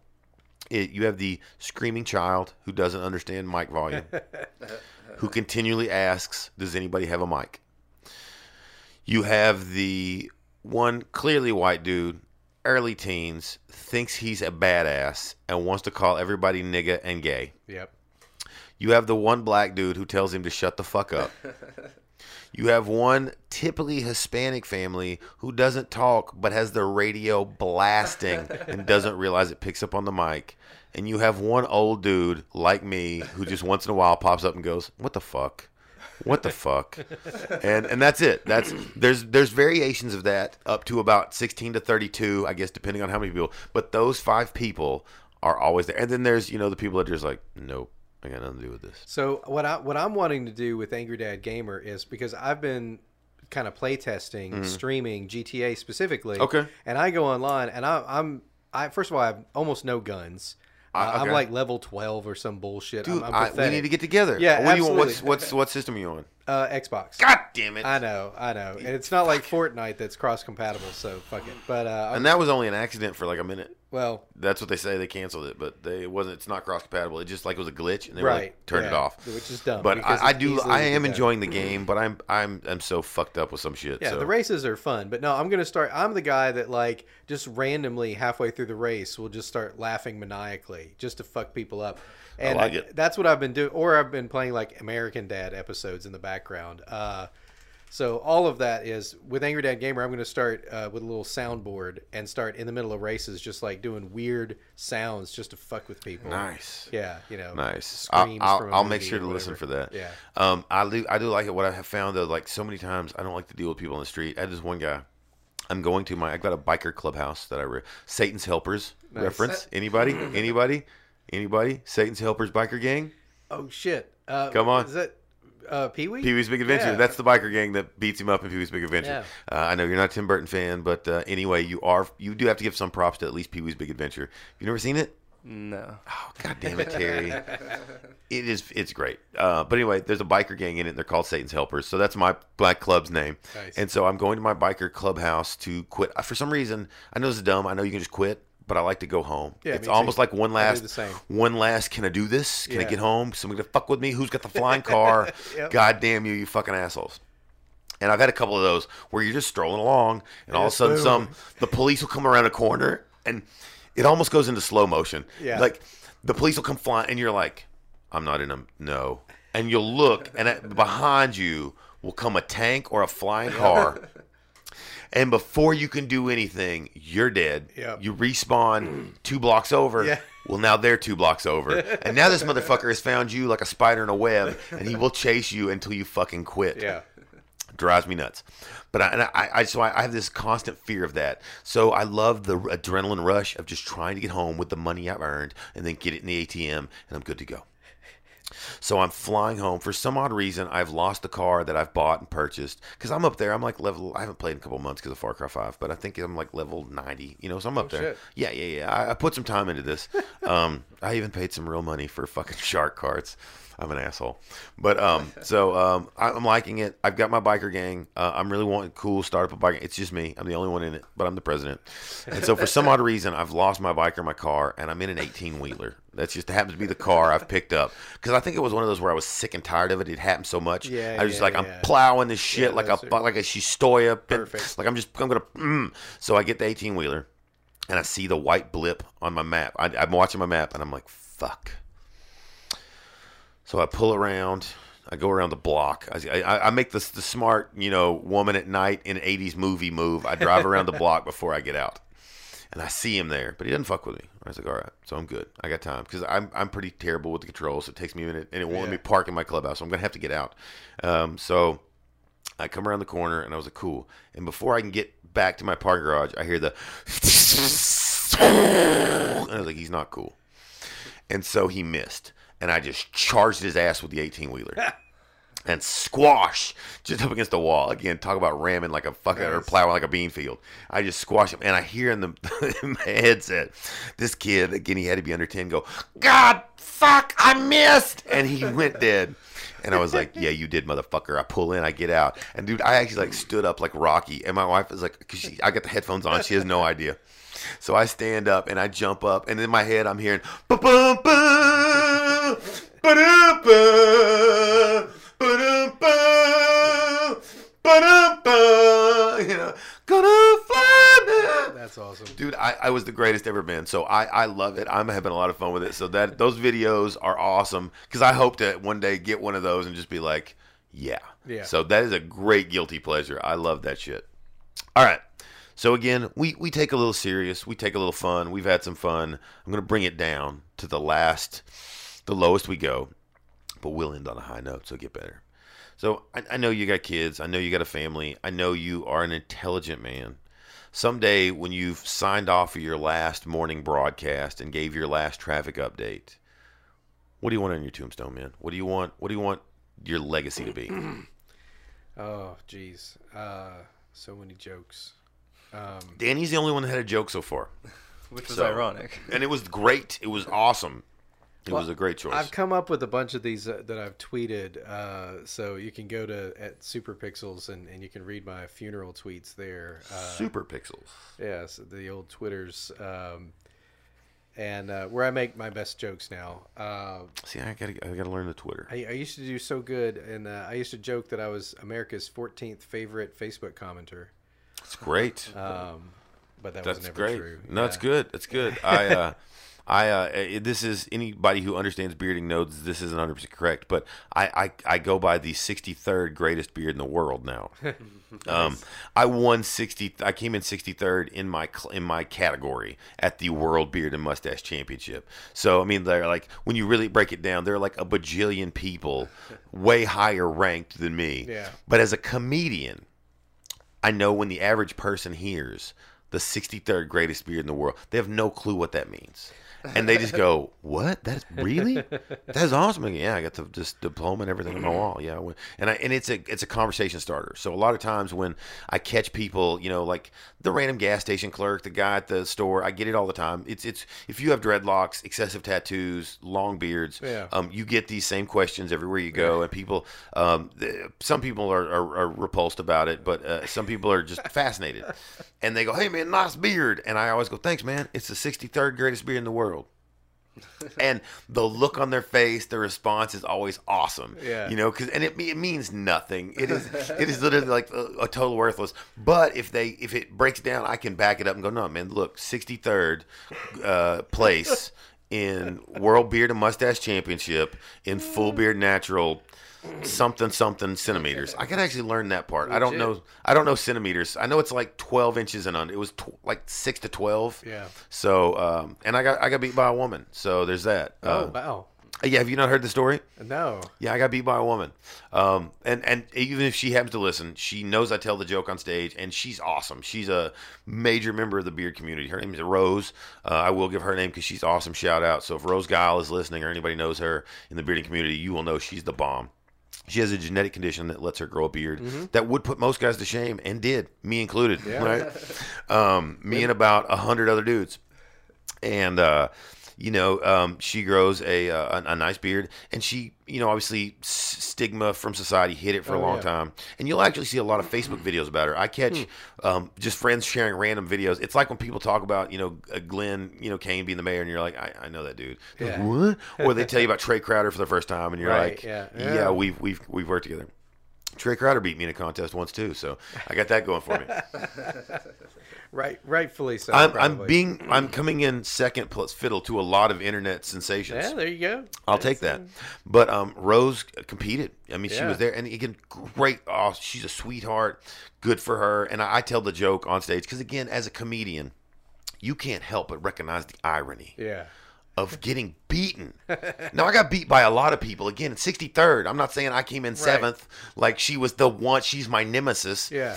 Um, but and you go again. Who needs that celebration better? How about the middle schooler who had to deal with again? Yeah. that- so good for her. Hell Way yeah. to, you get the joke of being the sixth greatest beer in the world. That You mm, that makes me madder than you getting sixth greatest beer in the world. But um, so again, she's the bomb. I actually text her when I came up with a joke because I think it's funny. It, it is people hear that and they go, "What?" And you go, "Yeah, yeah, I'm the 63rd greatest beer in the world." And I got beat by a woman. And as a comedian, especially a self-deprecating one, Yeah. I love, I own the shit out of that. Yeah. But I text her and I was like, "Hey Rose, just want to run something by you." uh, so I'm a comedian, and as you know, you won much further up the pole than I did. And I obviously mention you, and you know, you know that this happens, and I give you tons of props. People love you. They always come up and ask me, you know, uh, you know who you are, and I do. People always come up, and nobody's been a dick about it. Everybody's like, "Really? No shit." And I pull up a picture, and go, "Oh, that's fucking awesome." And some people will be like, "Oh, I saw her on a video," and Yeah. you're like, "That's her." You know, she's a friend of mine. Uh, we met at the World Champ, and then we're friends through Facebook, and the bearding community's tight anyway. Oh, I bet. And so she's well reviled, uh, well uh, revi- reviled through the Revered. revered. Yeah. Sorry, we've had a few. I, I'm, I'm I'm halfway through my Dos Equis to celebrate Cinco de Mayo, so she is well revered throughout the community and a, and a, and a superstar. So uh, I texted her and she was like, "Love it, great, that's awesome." You know, she was like, "Thanks for being awesome," and I was like. "Pff, Thanks for giving me one of the greatest jokes I'll ever have. You know, as a comedian, you're like, Yeah. you want the definition of irony? I got your definition Yeah. irony. Yeah. So let's take it up a notch. Let's leave on a good note.